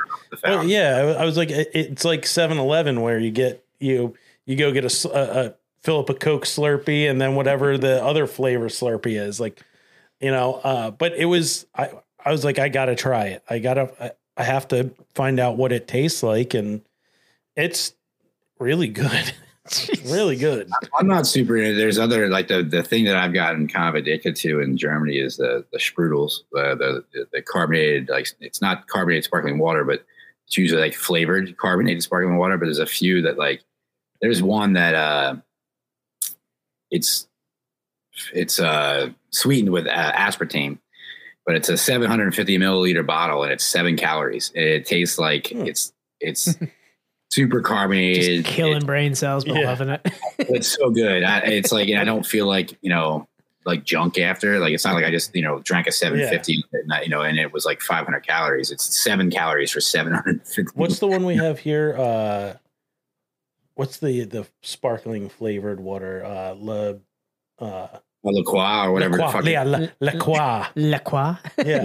what, what isn't there, you know, right now in sparkling flavor water? But that's the equivalent in Germany would be Sprudel, or like there's like, uh, you know, Sprudel companies everywhere, and, and some of them are just crazy. There's uh, a couple that make like this, like uh, multiple different like berries, like teas. Like there, you know, it'll be a tea, but it'll have you know like raspberry and then a few other different types of berries, and like they're super good. Like the lemonades, like I mean, out all day, and like you go in, you can just buy crates of them in the grocery store, and, and I love it. It's I Um, don't I don't mess with the Spezi, but like the rest of the stuff is pretty good. All right. Uh, we have a couple minutes left. I feel like we need to get into this. Uh, we need to get into this last beer. This Grodziskie. yeah. Let's. Uh, final thoughts on the uh the Maibock. Um, I am finding it to be a little too sweet. To, uh, I mean, I usually drink these, a, l- you know, a little bit quicker than usual. Like I love my bocks. Um, I'm finding it to be a little, almost like even like the mouth feels a little thick to me. Like it's just it's sweet. So Yeah, I mean, Yeah. I'll, I'll agree. It's a little on the sweet side for me. Um, I mean, I have been. Don't worry, I have been trying. I vacation Dan is still here. At all either. I mean, like as, as a brewer, I mean, you know, I'm I'm my own worst critic. So the the malt in it, uh, like the malt. I mean, it has a great malt character, and I'm like sitting there. I'm like, it's there. I can, I can, I Yeah. can taste it's it. just it like it has. It's just like that. It's like the malt is like the bone marrow, and it's just surrounded by like that sweetness, and it's just I can't get through it. it's literally like you know, the first time I had it, I was like, man, the beer's here, but it's not there. it's, it's like I can, I can It's feel. across the finish line, you know. I think there might be a little marsh. doesn't make it a bad beer. Just doesn't ex- make it exactly the beer that, Right. you know that I come out or like other people would expect or want either. Doesn't my- mean and- and- can't. Maibock is. I feel like Maibock's like a very, um, it's a very palate oriented beer. You know that yeah, you can get people that really love Maibock and people that really hate it. Um, I mean, I, I've had one recently uh, from a brewery in Germany called Hares and Heimat that like absolutely crushed it. It was so so good. Uh, I actually texted the brewer. Uh, the brewery's like two blocks from the uh, my apartment. Um, I actually live in another town, not uh, so Box is in Neukirchen. I've been uh, living in Sankinberg, and uh, I'm lucky. I live like two blocks from this brewery called Hares and Heimat, and they have this awesome like. Restaurant. It's not attached to the brewery. It's like two blocks from the brewery. It's called the Glass Beer Metzgerei, and the burgers there are like slamming. Like I love going there at least once a week, and right before they kicked the last keg, I went down finally to, gra- to drink their Maibock, and I texted him. I was like, "Yo, man, this is so fucking on point." Yeah, I got I got a feeling if you're in Germany, you have to ace that. But it's, again, it's not an easy style to make. I mean, I've had plenty of them, both you know, stateside and in Europe, that aren't you know, they're not bad beers, but they're just not exactly what I like. Uh, that's I mean, it doesn't make a difference. I mean, for me, uh, doesn't make a difference how malty or big the beer is. I, I like dry beer. Like to me, it's Yeah. like I want to have the feeling that I want to drink more. You know, so like if that's not in that beer, then you know, it's just something that does. That's like well, you know, that's the thing about hazy beer to me. Like hazy IPA to me is like you drink one of them, and not only is there probably actually 600 calories in the can, but it feels like there's Yeah, it's that bloat. I love the hazies that don't feel like that though. When you get one that looks like it's going to be like that, but then you're like the dryness factors there, and then the bodies, uh, it's just like so refreshing. You're like, thank you, thank you for not killing my stomach right now. Yeah. you know, and I want to say those are few and far between, but they're out there. They're certainly out there. Oh yeah. Oh, totally. for sure. All right, so we're gonna get into uh into our last beer here um from uh Trauger. So this is a This is what I'm stoked on Yeah. because I had this style actually as a, this year was the first time I've had this style, and I thought it was just so I've never had this style, so I'm uh it, you know, you're you're popping my uh Grodzis, Grodz, Grodziski uh cherry here and as a I'm part Po- I'm part Polish. I know. I'm, ha- I'm half Polish and I've I, never I had love that the style sounds like he's a goalie for like the Oilers or something. it sounds like the last this would be a last name of most of the people I grew up with. um Are you from Northeast PA? no, I'm from Delco. Okay, that it would make more sense if you were from Schuylkill County. So. No, I'm from I'm from Delco, bro. Delco. Um all right, so we're doing is it Gro- Gratzer? Great, sir. Great sir. Great. sir. Uh so it's a 3.8% alcohol by volume, Grodzicki. Uh it's Polish style. Am I saying that right? Gro- Grodzicki, Grodzinski, In English, it's Grodzinski, but in, in Polish, it'd be Grojicka. Groicka. And I'm probably fucking it up, but it's closer than what it would be in English. Uh, brewed with 98% oak smoked wheat malt and hopped in the kettle with Zula and Sibila, Sibia, Yep. Sibilla, Polish hops, uh, yep. Polish hops. Okay, so uh, we have the enemy of the podcast. Bom, bom, Oh, the crowler. the crowler. Tom, do you have a do you have a towel ready? It's I think Why it's do on the floor crowler? next to you. What? It's well, Tom. It, we his- can never pour it.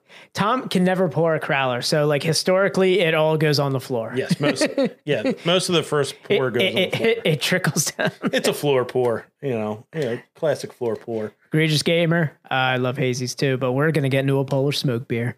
egregious gamer the haze craze is over get get up with the times we discussed this two episodes ago all right everybody uh we're Yeah, gonna he get loves hazies, and the question would be, who the fuck doesn't these days? Oh, I, I'm the resident haze boy of this uh, group. I am the self-hating hazy boy though, where I'm just like, yeah, it's a great beer, you know, whatever.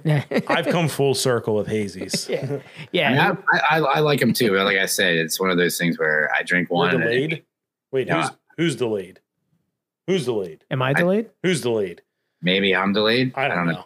i don't know it all seems Un- kosher to us Yep. all right three two one Do it. hey my face is clean all right Ooh, that is a smoky boy Oh man. So while you're pouring this out, um, I don't. we're gonna i'm gonna do it Dan. You gonna do it? Okay. Yeah. Hard pour. Hard pour right down the center. Uh all right. Yeah, we're Yeah, not sorry. delayed. We just pick and choose when we want to bring them up. Uh egregious gamer. Uh that's what you know, we're the uh we're the bosses over here. So uh, yes, I mentioned the Grodziskie or Gretska is the. Uh, I just had this style literally like a few months ago. I had uh, one of the former brewers from Wallenpaupack gave me theirs. They're smoked, uh, and th- it's funny because you mentioned Schuylkill County. I was like, oh yeah, they're in Northeast Pennsylvania. So uh, yeah, they're from out in that area. Whoa. They're making some good beer too. Yeah, they are. Uh, I mean, award-winning beers. Um, we had them on the podcast before. Uh, actually, their Maibock is on my list, and I almost ordered a bunch of it from I looked at the shipping. I was like, I can't do it right now. I'm about to go on vacation. No one's going to be there to sign off for this beer. I always I always forget that we can have Wallenpaupack oh yeah, to us. statewide shipping, Pennsylvania, baby. All that that sleeveless brewing up there. It's just it's so good. Oh man, that is beautiful. all right. Man. It's two two straight weeks with a smoked beer. Yeah, I know. We're growing, Dan. All right, Slainte. Prost. Cheers. Prost. Do you still have that? uh uh Was that 11 month pilsner going on over there? No, I got maybe a few more ounces of this left, but uh, then I'm probably gonna crack this bad boy, uh, the beast. the beast. We'll see. It depends on how well I want to sleep tonight. Hmm. Ah, I love the light body of the Gra- the Grodziskie is like one of my favorite things, especially with all of the smoke flavor. Mm-hmm. Ah, the thing I like about this style in particular uh, is that it's oak smoked wheat, so it has such a different quality than what a smoked barley would have. Yeah, There's a certain sweetness to it, and then also uh, because of the low ABV on this, and because the you know wheat also has a certain tartness. I don't want to say tartness, but like it's just a lighter. You know, it cuts through. It's a lighter. It's certainly a lighter body. yeah. you would get from uh from barley. So it's just it's just a it's a hard beer to make, to be honest, to bitch to to to mash with. If you're not doing, you know, I don't suggest anyone that ever wants to make this style to do it as a few an infusion mash. because it's not hard to have a stuck mash if you're off on your strike. Um, oh, really? You're on a step mash. It's it's super uh, super much easier. Uh, you won't have issues with it. Um, and also you'll have you'll get better efficiency. Um, I haven't done this as a decoction, but I do plan on doing it as a decoction. Yeah. So what are we, what was this smoked beer we had last week with Volstead? We did a smoked smoked alt beer, alt beer, and it was a homebrewed smoked alt beer too. yeah, that was a. This is a So no step mashing there. no, There's no step mashing at home.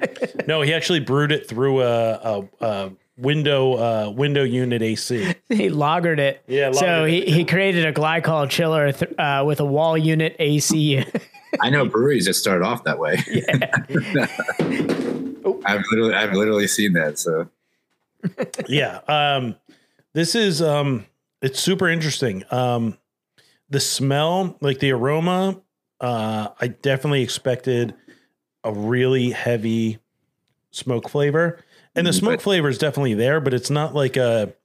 it's not on the nose. It's not an unenjoyable. it's not like smoke, it's not like smoked barley. The, the smoked wheat is just very very different. It, it, there's also a sweetness, like I said, to the wheat that just creates like a different quality than you would expect when you would like drink a, you know, made like a Rauchbier or you know, like a smoked Märzen or something like that. Like, and for me, uh, because it's such a it's a such a low ABV beer too. Like, uh, the smoke isn't over the top, but especially as the beer warms up, it has a, a lot more uh, complexity um, that I think you would expect from a beer like that. And then Yeah.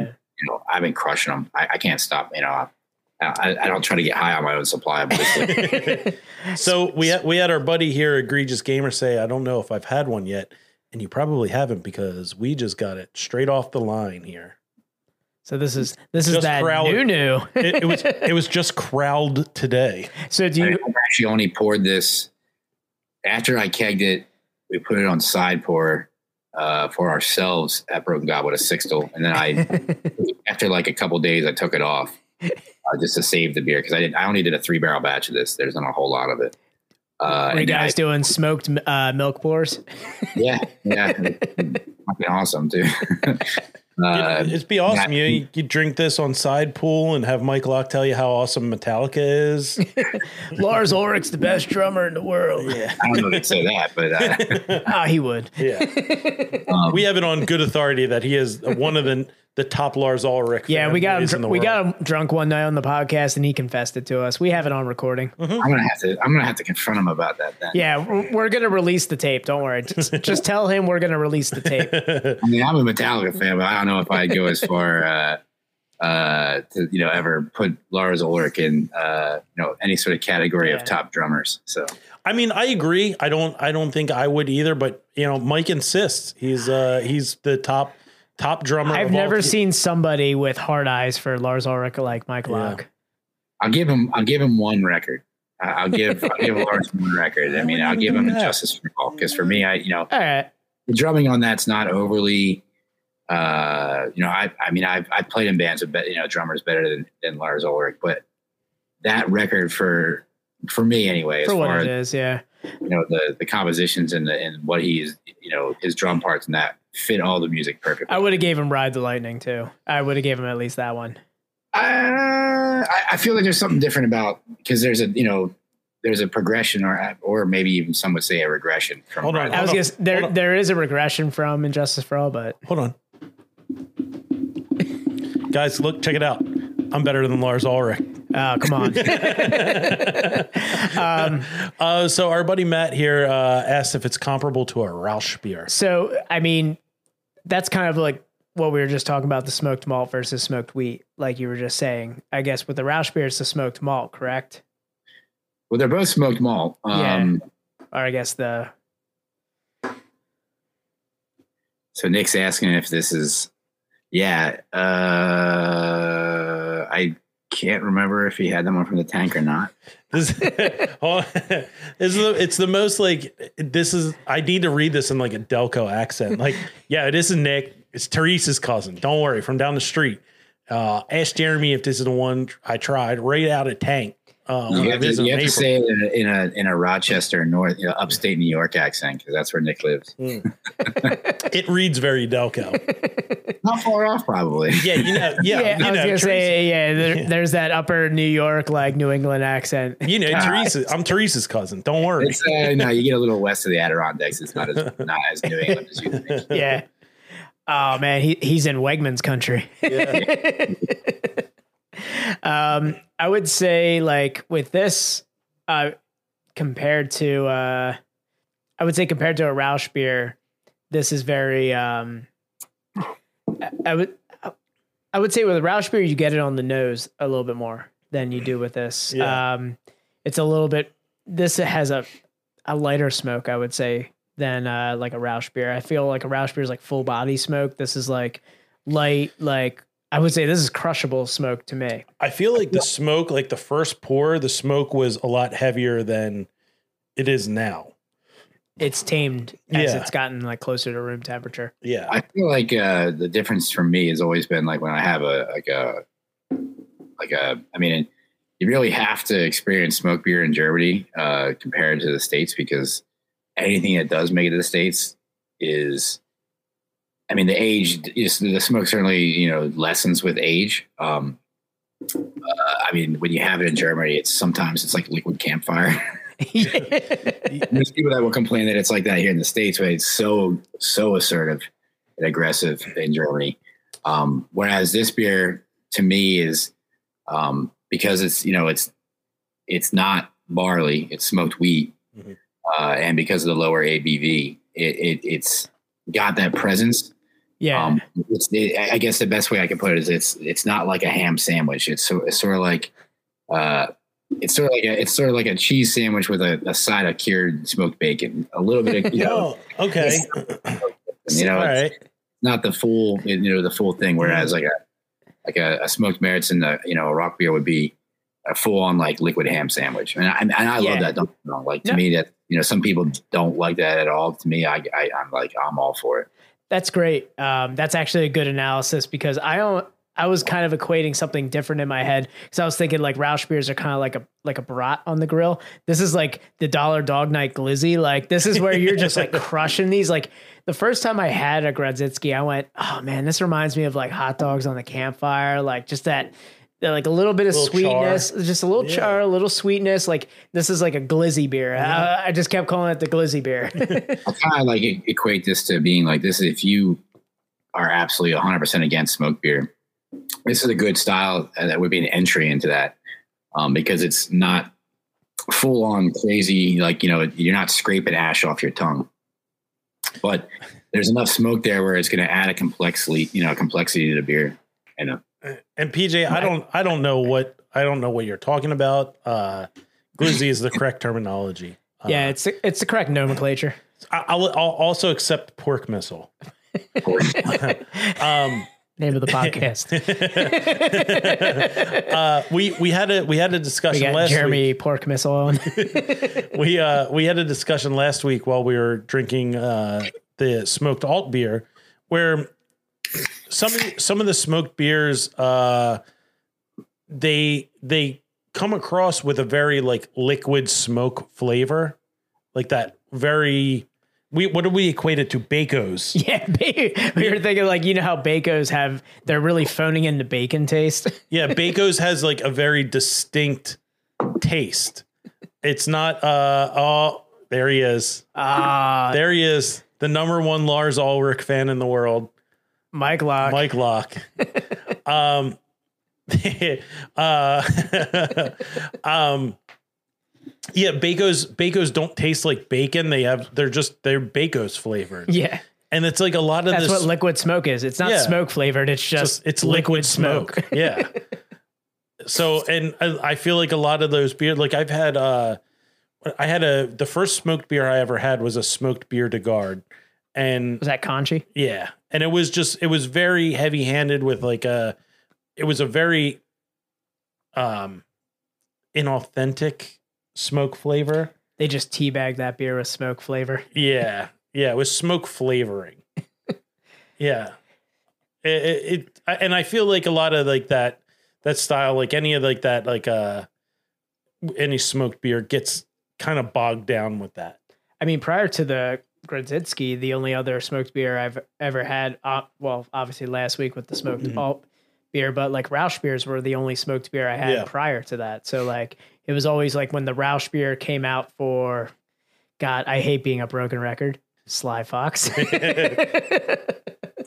I feel like I'm, just so I'm in my own German bubble of like beer, like all the beers I Yeah, and you were you were uh, Dan, you were directed to go to Germany and ask for a glizzy because you will get a knuckle sandwich. I don't even know what a glizzy is. So what the fuck is a glizzy? It's, Hot dog. It's just a hot dog. It's Yeah, just it's a- like a, it's a slang term for a hot dog. It's a it's a it's I've a never heard that before. it's a zoomer term for well, I mean, I, I honeymooned in Iceland. They have the best hot dogs in the uh, glizzies. best glizzies in the world. So uh, come at me with that. You ever have a glizzy made out of sheep? we're on uh we're, we're we're on we have to we're we're streaming on Twitch so we have to use the Twitch lingo. It's Gen Z slang. Ah, it's a glizzy. I don't even know what Gen It's Z not even it's not even Gen Z slang. I'm almost 50. I don't know what the fuck that is. ah, dude, I'm I'm 36. I'm not Gen Z. I'm 36 and one day younger than Daniel. So. yeah, one day younger. That's it. um all Best right. So friends. we've talked about uh your I guess we didn't really talk about too much about your brewing history. Um you started out with uh with did you start out with Neshaminy or was it just like your longest tenure? so I'm one of the founders and the original head brewer in Neshaminy. Yeah. Oh, you're one of the founders of Neshaminy. Yeah. So Croy, Croy, I, I, I saw that you had the "This is not Croydon" I, cream. I loved I I I geeked out a little bit. When I, I, saw I giggled picture. so hard at that when I was looking at the Untappd. I went, "Oh man, that's No, that was an Untappd killer as far as my rating's concerned. I'm not going to ridiculous shit about that, but I just watched the fucking rating go from four to three nine because of that shit. So I, mean, I don't give a fuck either way because it's you know it's I love cream ale, and if people don't get it or they don't appreciate it, that's not my fault. I know. I, I mean, I've I've had I had the OG like Croydon cream ale. That was a that was a staple when my band would we would have band practice. We would have a couple cans of that in the cooler all the time. So if you've had that beer before and you've seen the artwork on that label, Yeah, like the uh the You know, lawnmower and everything. the lawnmower, and then the guy asleep on the you know the lawn chair. yeah, Uh, so two things about that artwork. One, JP, the guy that does, you know, the you know, the person that's responsible for all the artwork for Trauger, he did all the artwork for Neshaminy at that time. Um, so that's where that, you know, so the cool thing about that is that like you wouldn't know that because the Trauger artwork is so different than what he, you know, he had done for Neshaminy, which I think is awesome because JP, like I said, is seriously one of the most uh uh like talented artist and graphic designers I've ever met, you know, or I'll ever meet. He's, you know, and we we connect so crazy, you know, in such a crazy way. Like when we have conversations about our work, it's it's almost like we're connected at the brain. Um, so it's a super easy relationship to have. But then, uh, you know, the second thing about that is that when Neshaminy started, my father, excuse me, my uh, this is even before you you know you, you know in 2012 when Neshaminy opened, you weren't allowed to sell on premise. You know, you could only do uh, you know six packs bombers, whatever, uh, growlers to go. So when we opened in our gift shop in our tasting room, because you had to do the four ounce pours, you couldn't, you know, if Yeah. you wanted to taste a, a four ounce pour and then get a, you know, a growler filler or something to go, that's the way it had to be. Uh, so the person that ran the gift shop for the first three years of the brewery was my father. Um, and so my father is not just the inspiration for us, you know, brewing a cream ale, but like he's on the can like that, like that, you know, on the chair. That's awesome. yeah, that's 100 percent my dad. You know, Oh, that's you know, fucking awesome.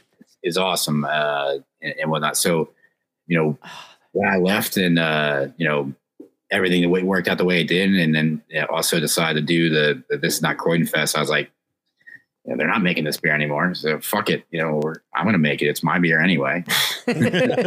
that's that's awesome and the fact that you brought that up about jp like i'm having such a i'm geeking out hard because um the original can art for shape of hops to come is still I, I hold that in such high regard as like a refused fan and everything like that was like one of my favorite like can art styles when it first came out just the, the name of the beer too. And I went, holy shit, is that for real?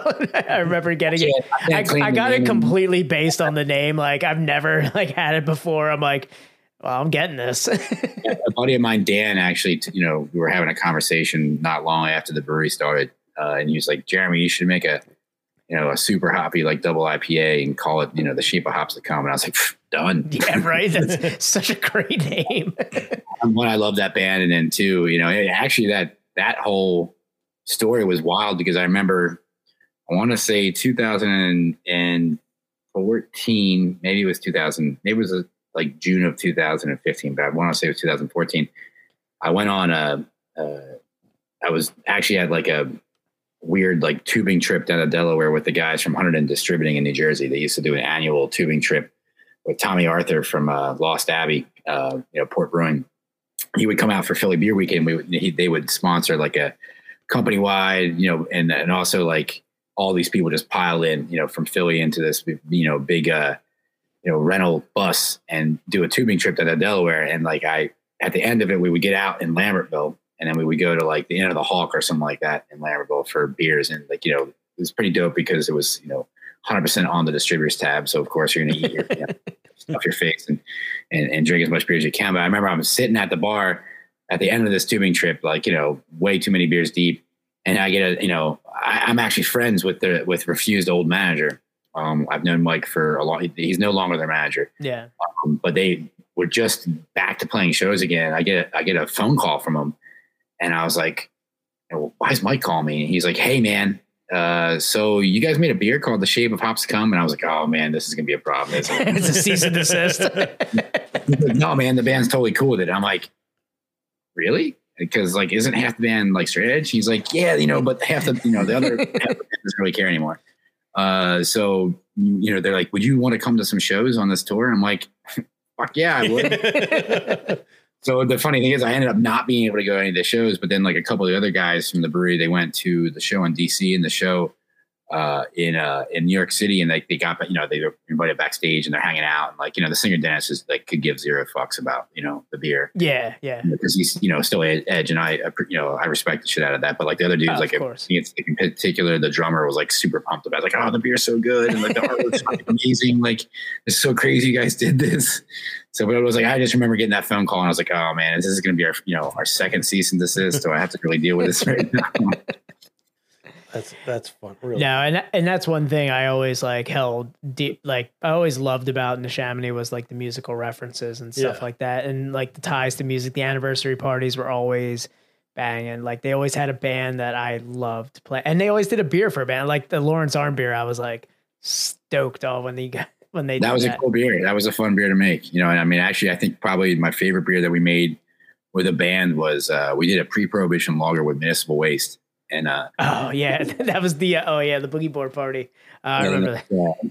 The cool thing about that too was, uh, uh, I mean, a couple like really cool things about that beer in particular was that we we did the beer and Dave, the drummer, is like he actually uh, works at a brewery um, as like a I want to say a bartender uh, in in Richmond uh, in the off when he's when they're not touring and stuff like that. Yeah. But then you know he had done a you know Municipal Waste had done a bunch of collabs like like with Three Floyds and a bunch of other stuff and like uh you know we when we had the conversation about it, he was like, "Yeah, let's not do a, a hoppy beer because the other guys in the band don't really give a shit about craft beer, and they don't, you know, like I'm the only one that really drinks real beer. The rest of the guys are just like, let's drink some Hamm's and get fucked up, and you know, Let's order a pizza. let's like you know let's slam some tequila which i watched them do um, but then like we did the show uh, you know we, we did the beer and it was like they were on tour with napalm death and sick of it all and we did the show at the brewery and then we released the beer and like the, you know, the band was like fucking blown away. They're like this is the first collab we've done as a band where everyone in the band loves a beer. And i was like well because it's a pre-prohibition corn lager man. Like, it's super fucking you Can't get easy. any more American than that. Yeah. yeah so i was like really pumped that the band was like super into it. Like that that you know that's the type of you know and to me that's what a collab's about. It's not just like making a beer just because the band wants to make a beer. It's like having the beer you know having dave involved and making the beer was super fun. And then like you know the fact that the band was super into it uh, was cool as shit and like that was a, the second time they had played the brewery and like you got you know they're all like you know giant sweethearts you know they're you know all super you know you know even though they're you know a metal band a thrash metal band like they're They're the most fun thrash metal band yeah, you'll ever so see. there's super nice guys. And I say sweethearts, it makes them feel, you know, sound like a bunch of wimps, but like, no, they, they're like the, the, the chillest, nicest guys ever. And, and to, you know, to do that and be able to do that, like that's, you know, a lot of the fun of, of brewing and whatnot. Like, I need to get back to doing more of that. That's why the whole, this is not Croydon, you know, uh, cream ale beer came about because it was like, well, this is, you know, the original recipe was mine, you know, from God was doing this cream ale. Like, wow, the recipe is very similar to what we were doing in Neshaminy. We have this festival that, you know, and and you I guys think- had some great music for that too. I think um, you guys had the ska bands playing for that. yeah, yeah that's, that's, that's specifically a ska festival. So we had, Yeah. you know, the Pietasters headline that. Yep. Uh, we had Mustard Plug, who hasn't played like the East Coast in a while.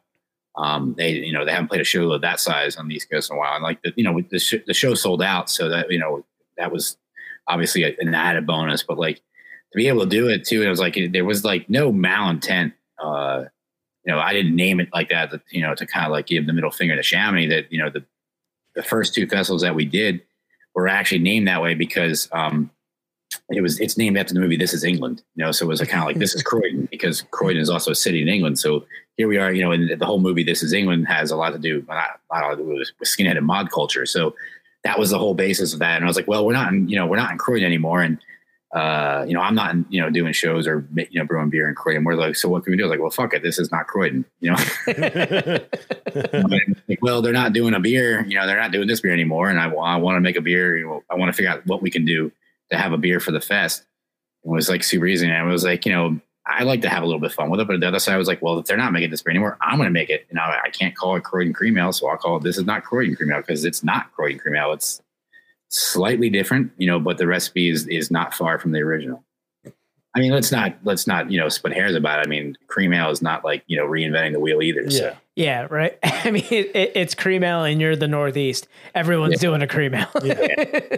I mean, at the time, like you know, cream ale was one of the earlier beers that Neshaminy did, and there wasn't anyone making cream ale at the time.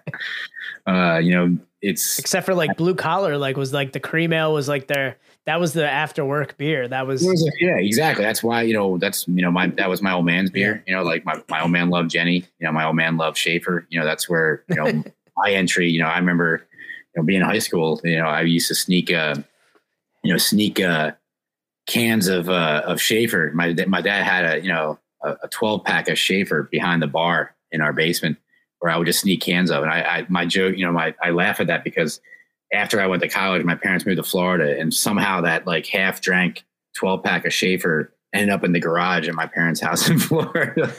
Just stayed- I was like, Why are you doing this? Like somebody half, put it in the moving truck. yeah, like half of it's gone anyway. I drank half of it. Why are you taking it? Just like pound that shit. That's Um, the, that beer is all about. Is all for my dad. yeah, can't let uh can't let have Dan have all the geeking out here because now I'm realizing that you you probably brewed one of my one of my favorite beers and as a a Delco guy and you know I love everything Philly and Jawn come on Yeah. Uh, yeah, Jawn is like one of like the like that was like the first beer I was like yo this is named like for like a Philly thing yeah. As Yeah. as the hop guy of the uh of the podcast, that was what a juicy ale and nugget. I was like, fuck yeah. Yeah, no, I mean that's uh I can't I can't claim that name either. Uh the name actually came from a conversation with our buddy Mike Lawrence, who at one point was the Philly Beer Geek when they were still doing that whole thing.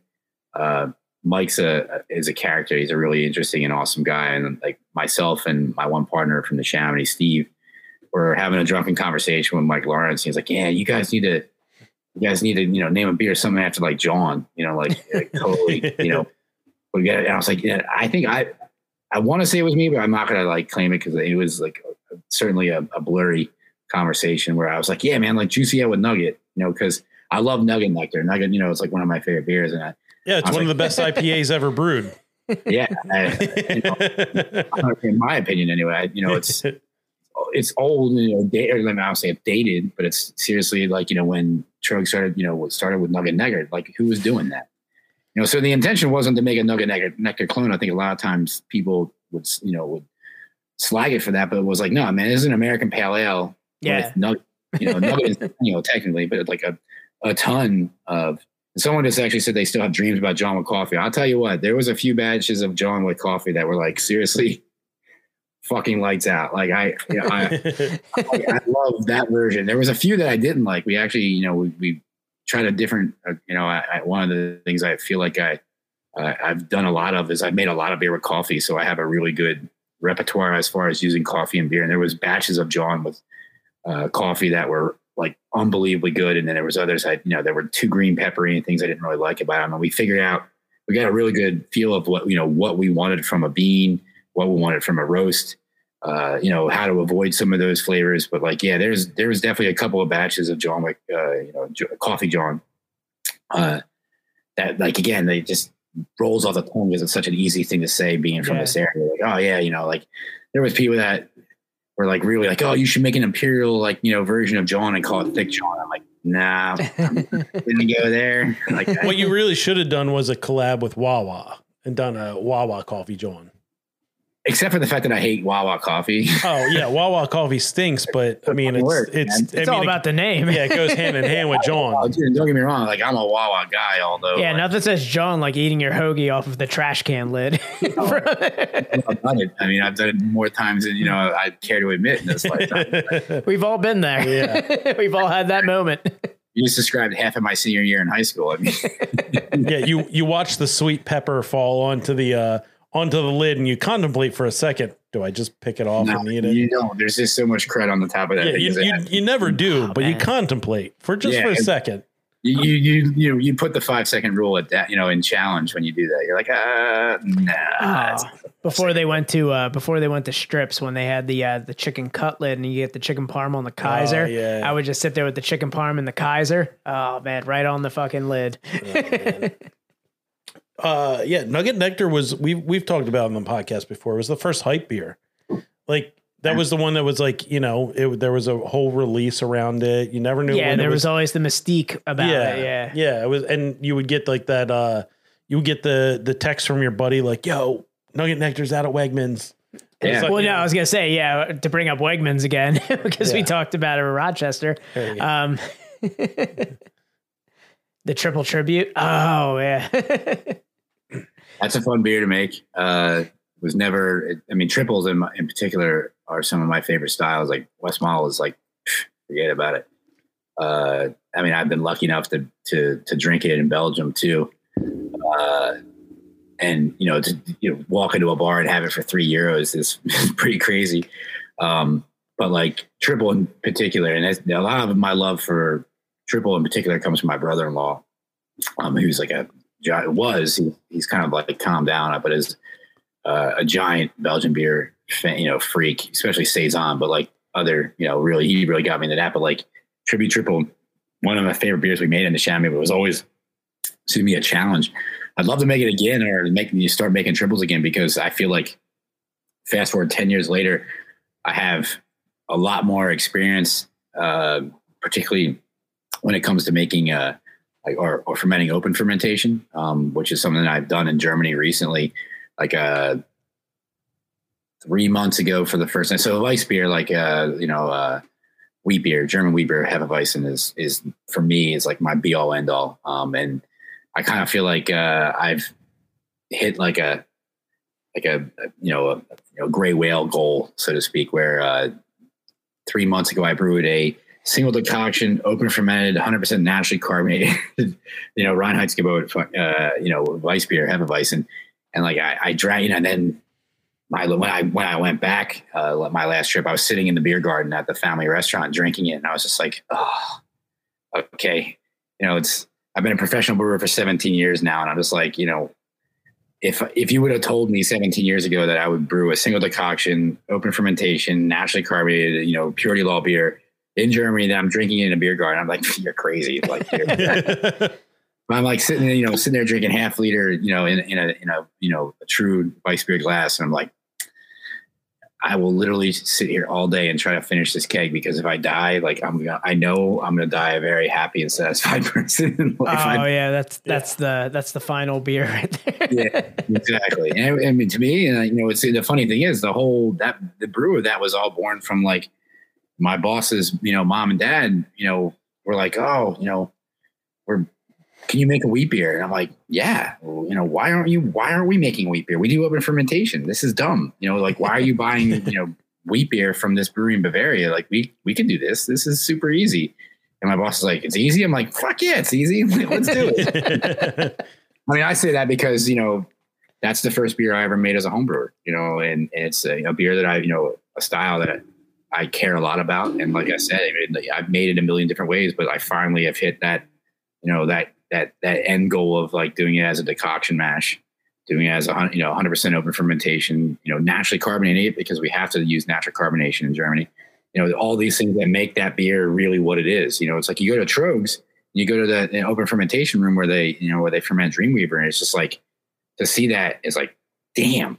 Like, damn um, you know, like, that's an awesome beer, and it's like I don't think people you know, you know, the haze boys these days don't appreciate. They don't get Dreamweaver, yeah. Make, you know, to make a beer like that. Like it's not a sexy or cool beer anymore, but like that beer is fucking hard to make. You're not going to make a beer like that just by throwing, you know, fucking five, six pounds per barrel of dry hop on it and think it's, you know, do this or do that. Like it, it it's not the same. I, and like, dude, and again, I, I like those beers. I drink a lot of them.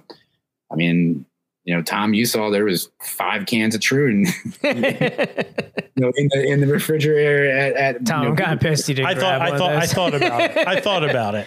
Yes, I would have told you to take two. Yeah, Haze boy right here, just like salivating about it. I never get. I it's always sold out before I get to it. I know a, uh, a dude that knows a dude. Well, I just might know. I dude. thought I was like I was turning I was turning cans and I was like maybe it's the it's it's probably the unlabeled, but let me turn this one. And it's like red Troon label, and I was like, let me Troon the white Troon label. I'm like, all right, all right. He's flexing. He's like, I put the crowlers in there next to all my Troons. I'm not gonna like you know pump it, but one of the dudes from Troon just texted me. He's like, you can have more if you want. oh, he's watching this right. I, I, think one of the dudes is yeah. You know, some, oh, some, some, guy wearing a fedora is punching the air right now. I mean, like, someone, so, I, someone. I you know, uh, after I left Neshaminy, I actually was the uh, this whole journey of of alcohol. Actually, I started off as a home distiller way back in the day, and I I, I came back full circle to it. So when I left Neshaminy, I actually took a job uh, as the head distiller at a, a distillery in Hopewell called um, Sourland Mountains, which just happens to be right next to Troon. So I, you know, I would sit there at four o'clock in the afternoon. You know, right before COVID hit was the funniest times. Actually, I'd sit there like there would be dudes that would you know just line up uh, you know, in the uh, in the parking lot, or not line up, I would park in the parking lot at three o'clock, and I'd like walk over to the office, and they'd say, they like you roll out their window, like, hey, hey, hey, yo, yo, come here for a second. Do you think they're gonna release today? I'm like, maybe. I was like, it was seven know, days from the last one, so you're probably pretty good on that. And I'm like, yeah, man, whatever. I mean, you, you know, you know what you need to do. Yeah. And then like his license plate says my other car is at Treehouse. yeah. Some guy with a treehouse snapback just rolling down the window. I, I mean, I love those guys. They're so oh, they're yeah. so fun. I mean, like, you know, it's I love I love brewers that are take their art so seriously, you know, yeah. take what they do so seriously, but then like when they see the way people act about their beer, like they take it, I don't want to say not seriously, but they're just like you have to you have to laugh at the, the yeah if I dudes. I mean, if I casually just send my address to you, hey guys, we're we we brew on a one quarter barrel system. Well, they're on a seven barrel system. Yeah, but, you know, seven. with the I, they I, I, it, that- beer, the, the joke beer. was a quarter barrel system. They're just they're just not going to get when you're using the, the the amount of hops that they use and the hops that they use. You know, on a seven barrel system, I, I love seeing the comments on their Instagram, which is like. Why don't you guys make more? And it's like, do you think that they don't want to make more? like, do you see the line that's outside their brewery? Do It's you a think they're not doing stuff? We could probably sell an extra two or three, Yeah, four hundred they- cans they- of this shit. They What are the like- are the ferment? It's seven barrels. Is it seven barrel ferm- fermenters too? Yeah, yeah, yeah. Okay. Yeah, So they're they- not double batching in there. Yeah. Okay, got they it. they kind of have a thing going for them. I mean, I'll, I'll be honest. Like, you know, They're- so I'm like, I'm in my basement right now, and I'm almost certain that my basement is bigger than their brewery. it's like it, well like there's a reason like our one of our buddies who are, will remain nameless um if you want to figure it out go back and listen to our episodes uh but our one buddy was like he buy he'll go he's in close proximity to Troon he'll go and buy Troon and he'll you know if he'll buy like two crowlers and he'll put one online and it'll sell for like 300 bucks Which is, you know what? If people want to buy beer like for that, yeah I, I I'm never in a question. I, I don't agree with it. I don't think it makes sense. I've never been one of those. I don't you know, think it people- does either. No, like, especially crowler like I, I've thought about putting my feet on the internet to try and make money, but man, like beer makes three hundred dollars. I'm like, all right. you're you're getting a What I've never understood about that is, especially here in the states now, with like over nine thousand breweries, is that there's got to be a brewery in proximity that is making equally as good beer. Maybe it's That's not. always the argument. Yes. Like, yeah, Yes. there's so much a concentration of breweries Yes. like now. Like exclusivity is like I- I don't know like how it's still a thing with how much beer is being pumped out. Especially, I mean, it must be just our bubble in Pennsylvania because we have a ton of breweries. And this area is great for that. We have so many awesome breweries. Yeah, exactly. And then like Jersey, it with the size of the state itself has just a concentration as well. oh yeah Yeah. Oh yeah. yeah all right let's um let's wrap this thing up uh you know we went we went a little long but you know when you're having good conversation you you just go a little long When when you're drinking a glizzy, man, sometimes I drink a hot dog, although I can tell you how because I've made beer. I've, I've made beer with ham or uh, bacon, and there's Neshaminy also made excuse me a beer with hot dogs too. So there you go.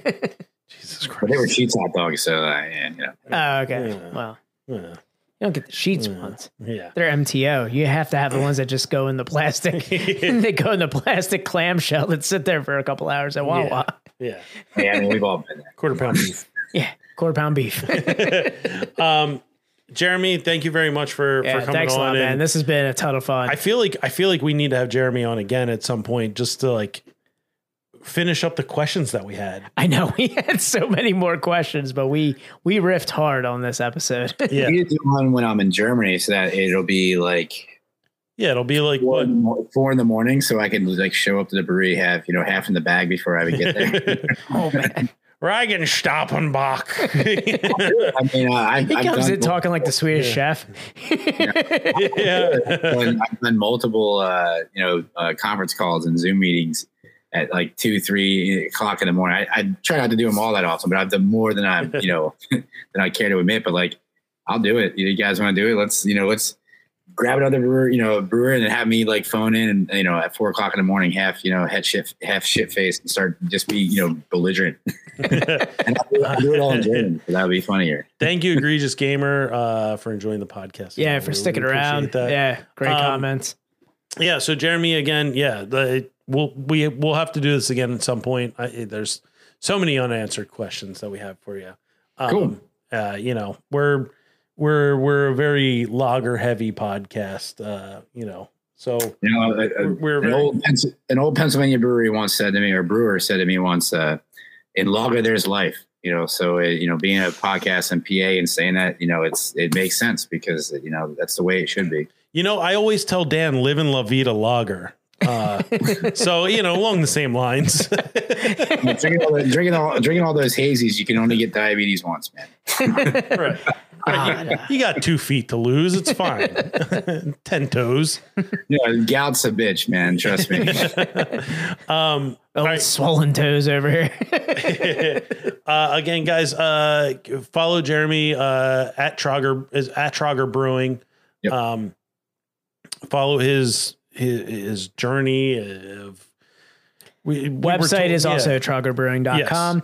If you want to, uh, his his paragraph has been echoing. I've just been like German purity law.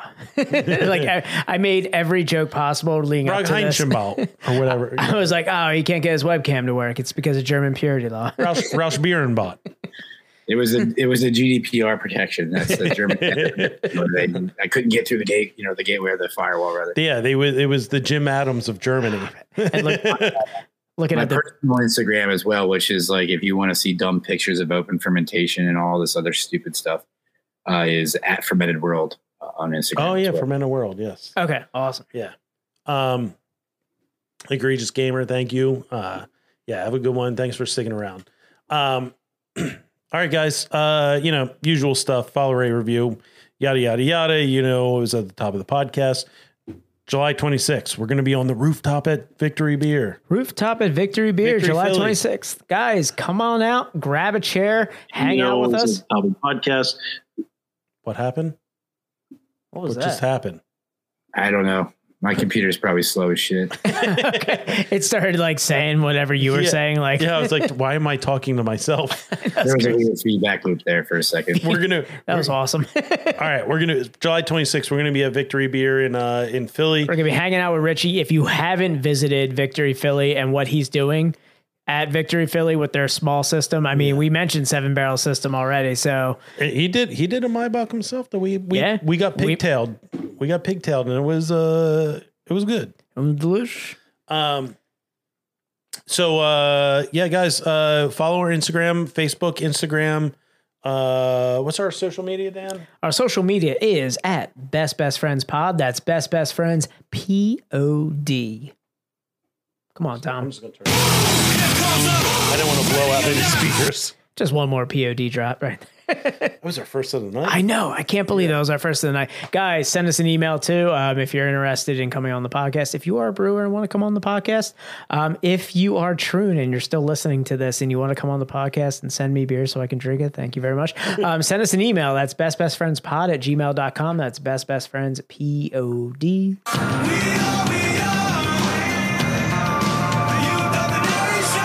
Uh, guys, thanks for hanging out with us. Uh, Facebook, YouTube, uh, especially Twitch. Twitch is the best place to watch us. We'll we're we're working on doing more. We're working on some additional streams. Yeah, and I uh, tried to open Twitch stream and for some reason it said you don't have a machine to do that. I was like, what? What does that even mean? it's because you're using a Compaq Presario. I was before, so Maybe it's time to trade in the old gateway. but it's got cow colors on it. uh, yeah, uh, follow us. Uh, check us out on Twitch, uh, twitch.tv slash best best friends pod, twitch.tv slash best best friends pod.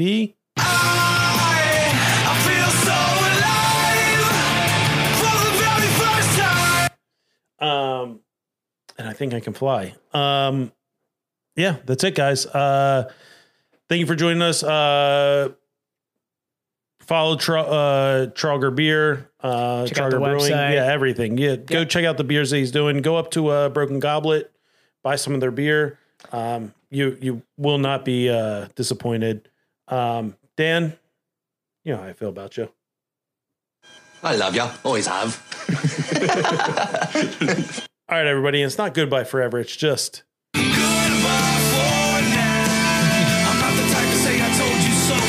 All right, everybody. Uh, enjoy this two-hour podcast. Uh, wow, it's been a while since we've done a two yeah, hour one. It's been a while. Um, It's been a while. all right, one, one butt rock band at a time. I know. yeah, sorry. I had Natalie's butt rack in there or, or 2000. We're just stuffing all that 2000s butt rock into the end here.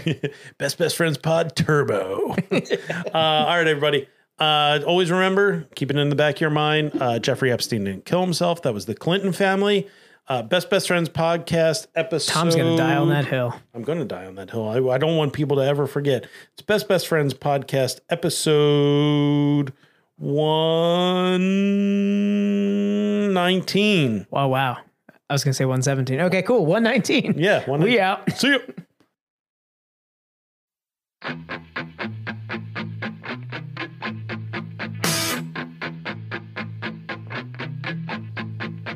Best Friends Pod, hosted by Dan and Tom. Best Best Friends Pod, hosted by Dan and Tom.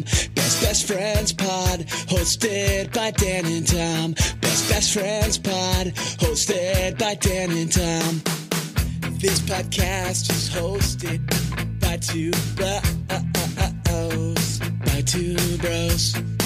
So crack a beer and laugh at some videos, videos. Superhuman jump through barbed wire bricks. Fuck this shit.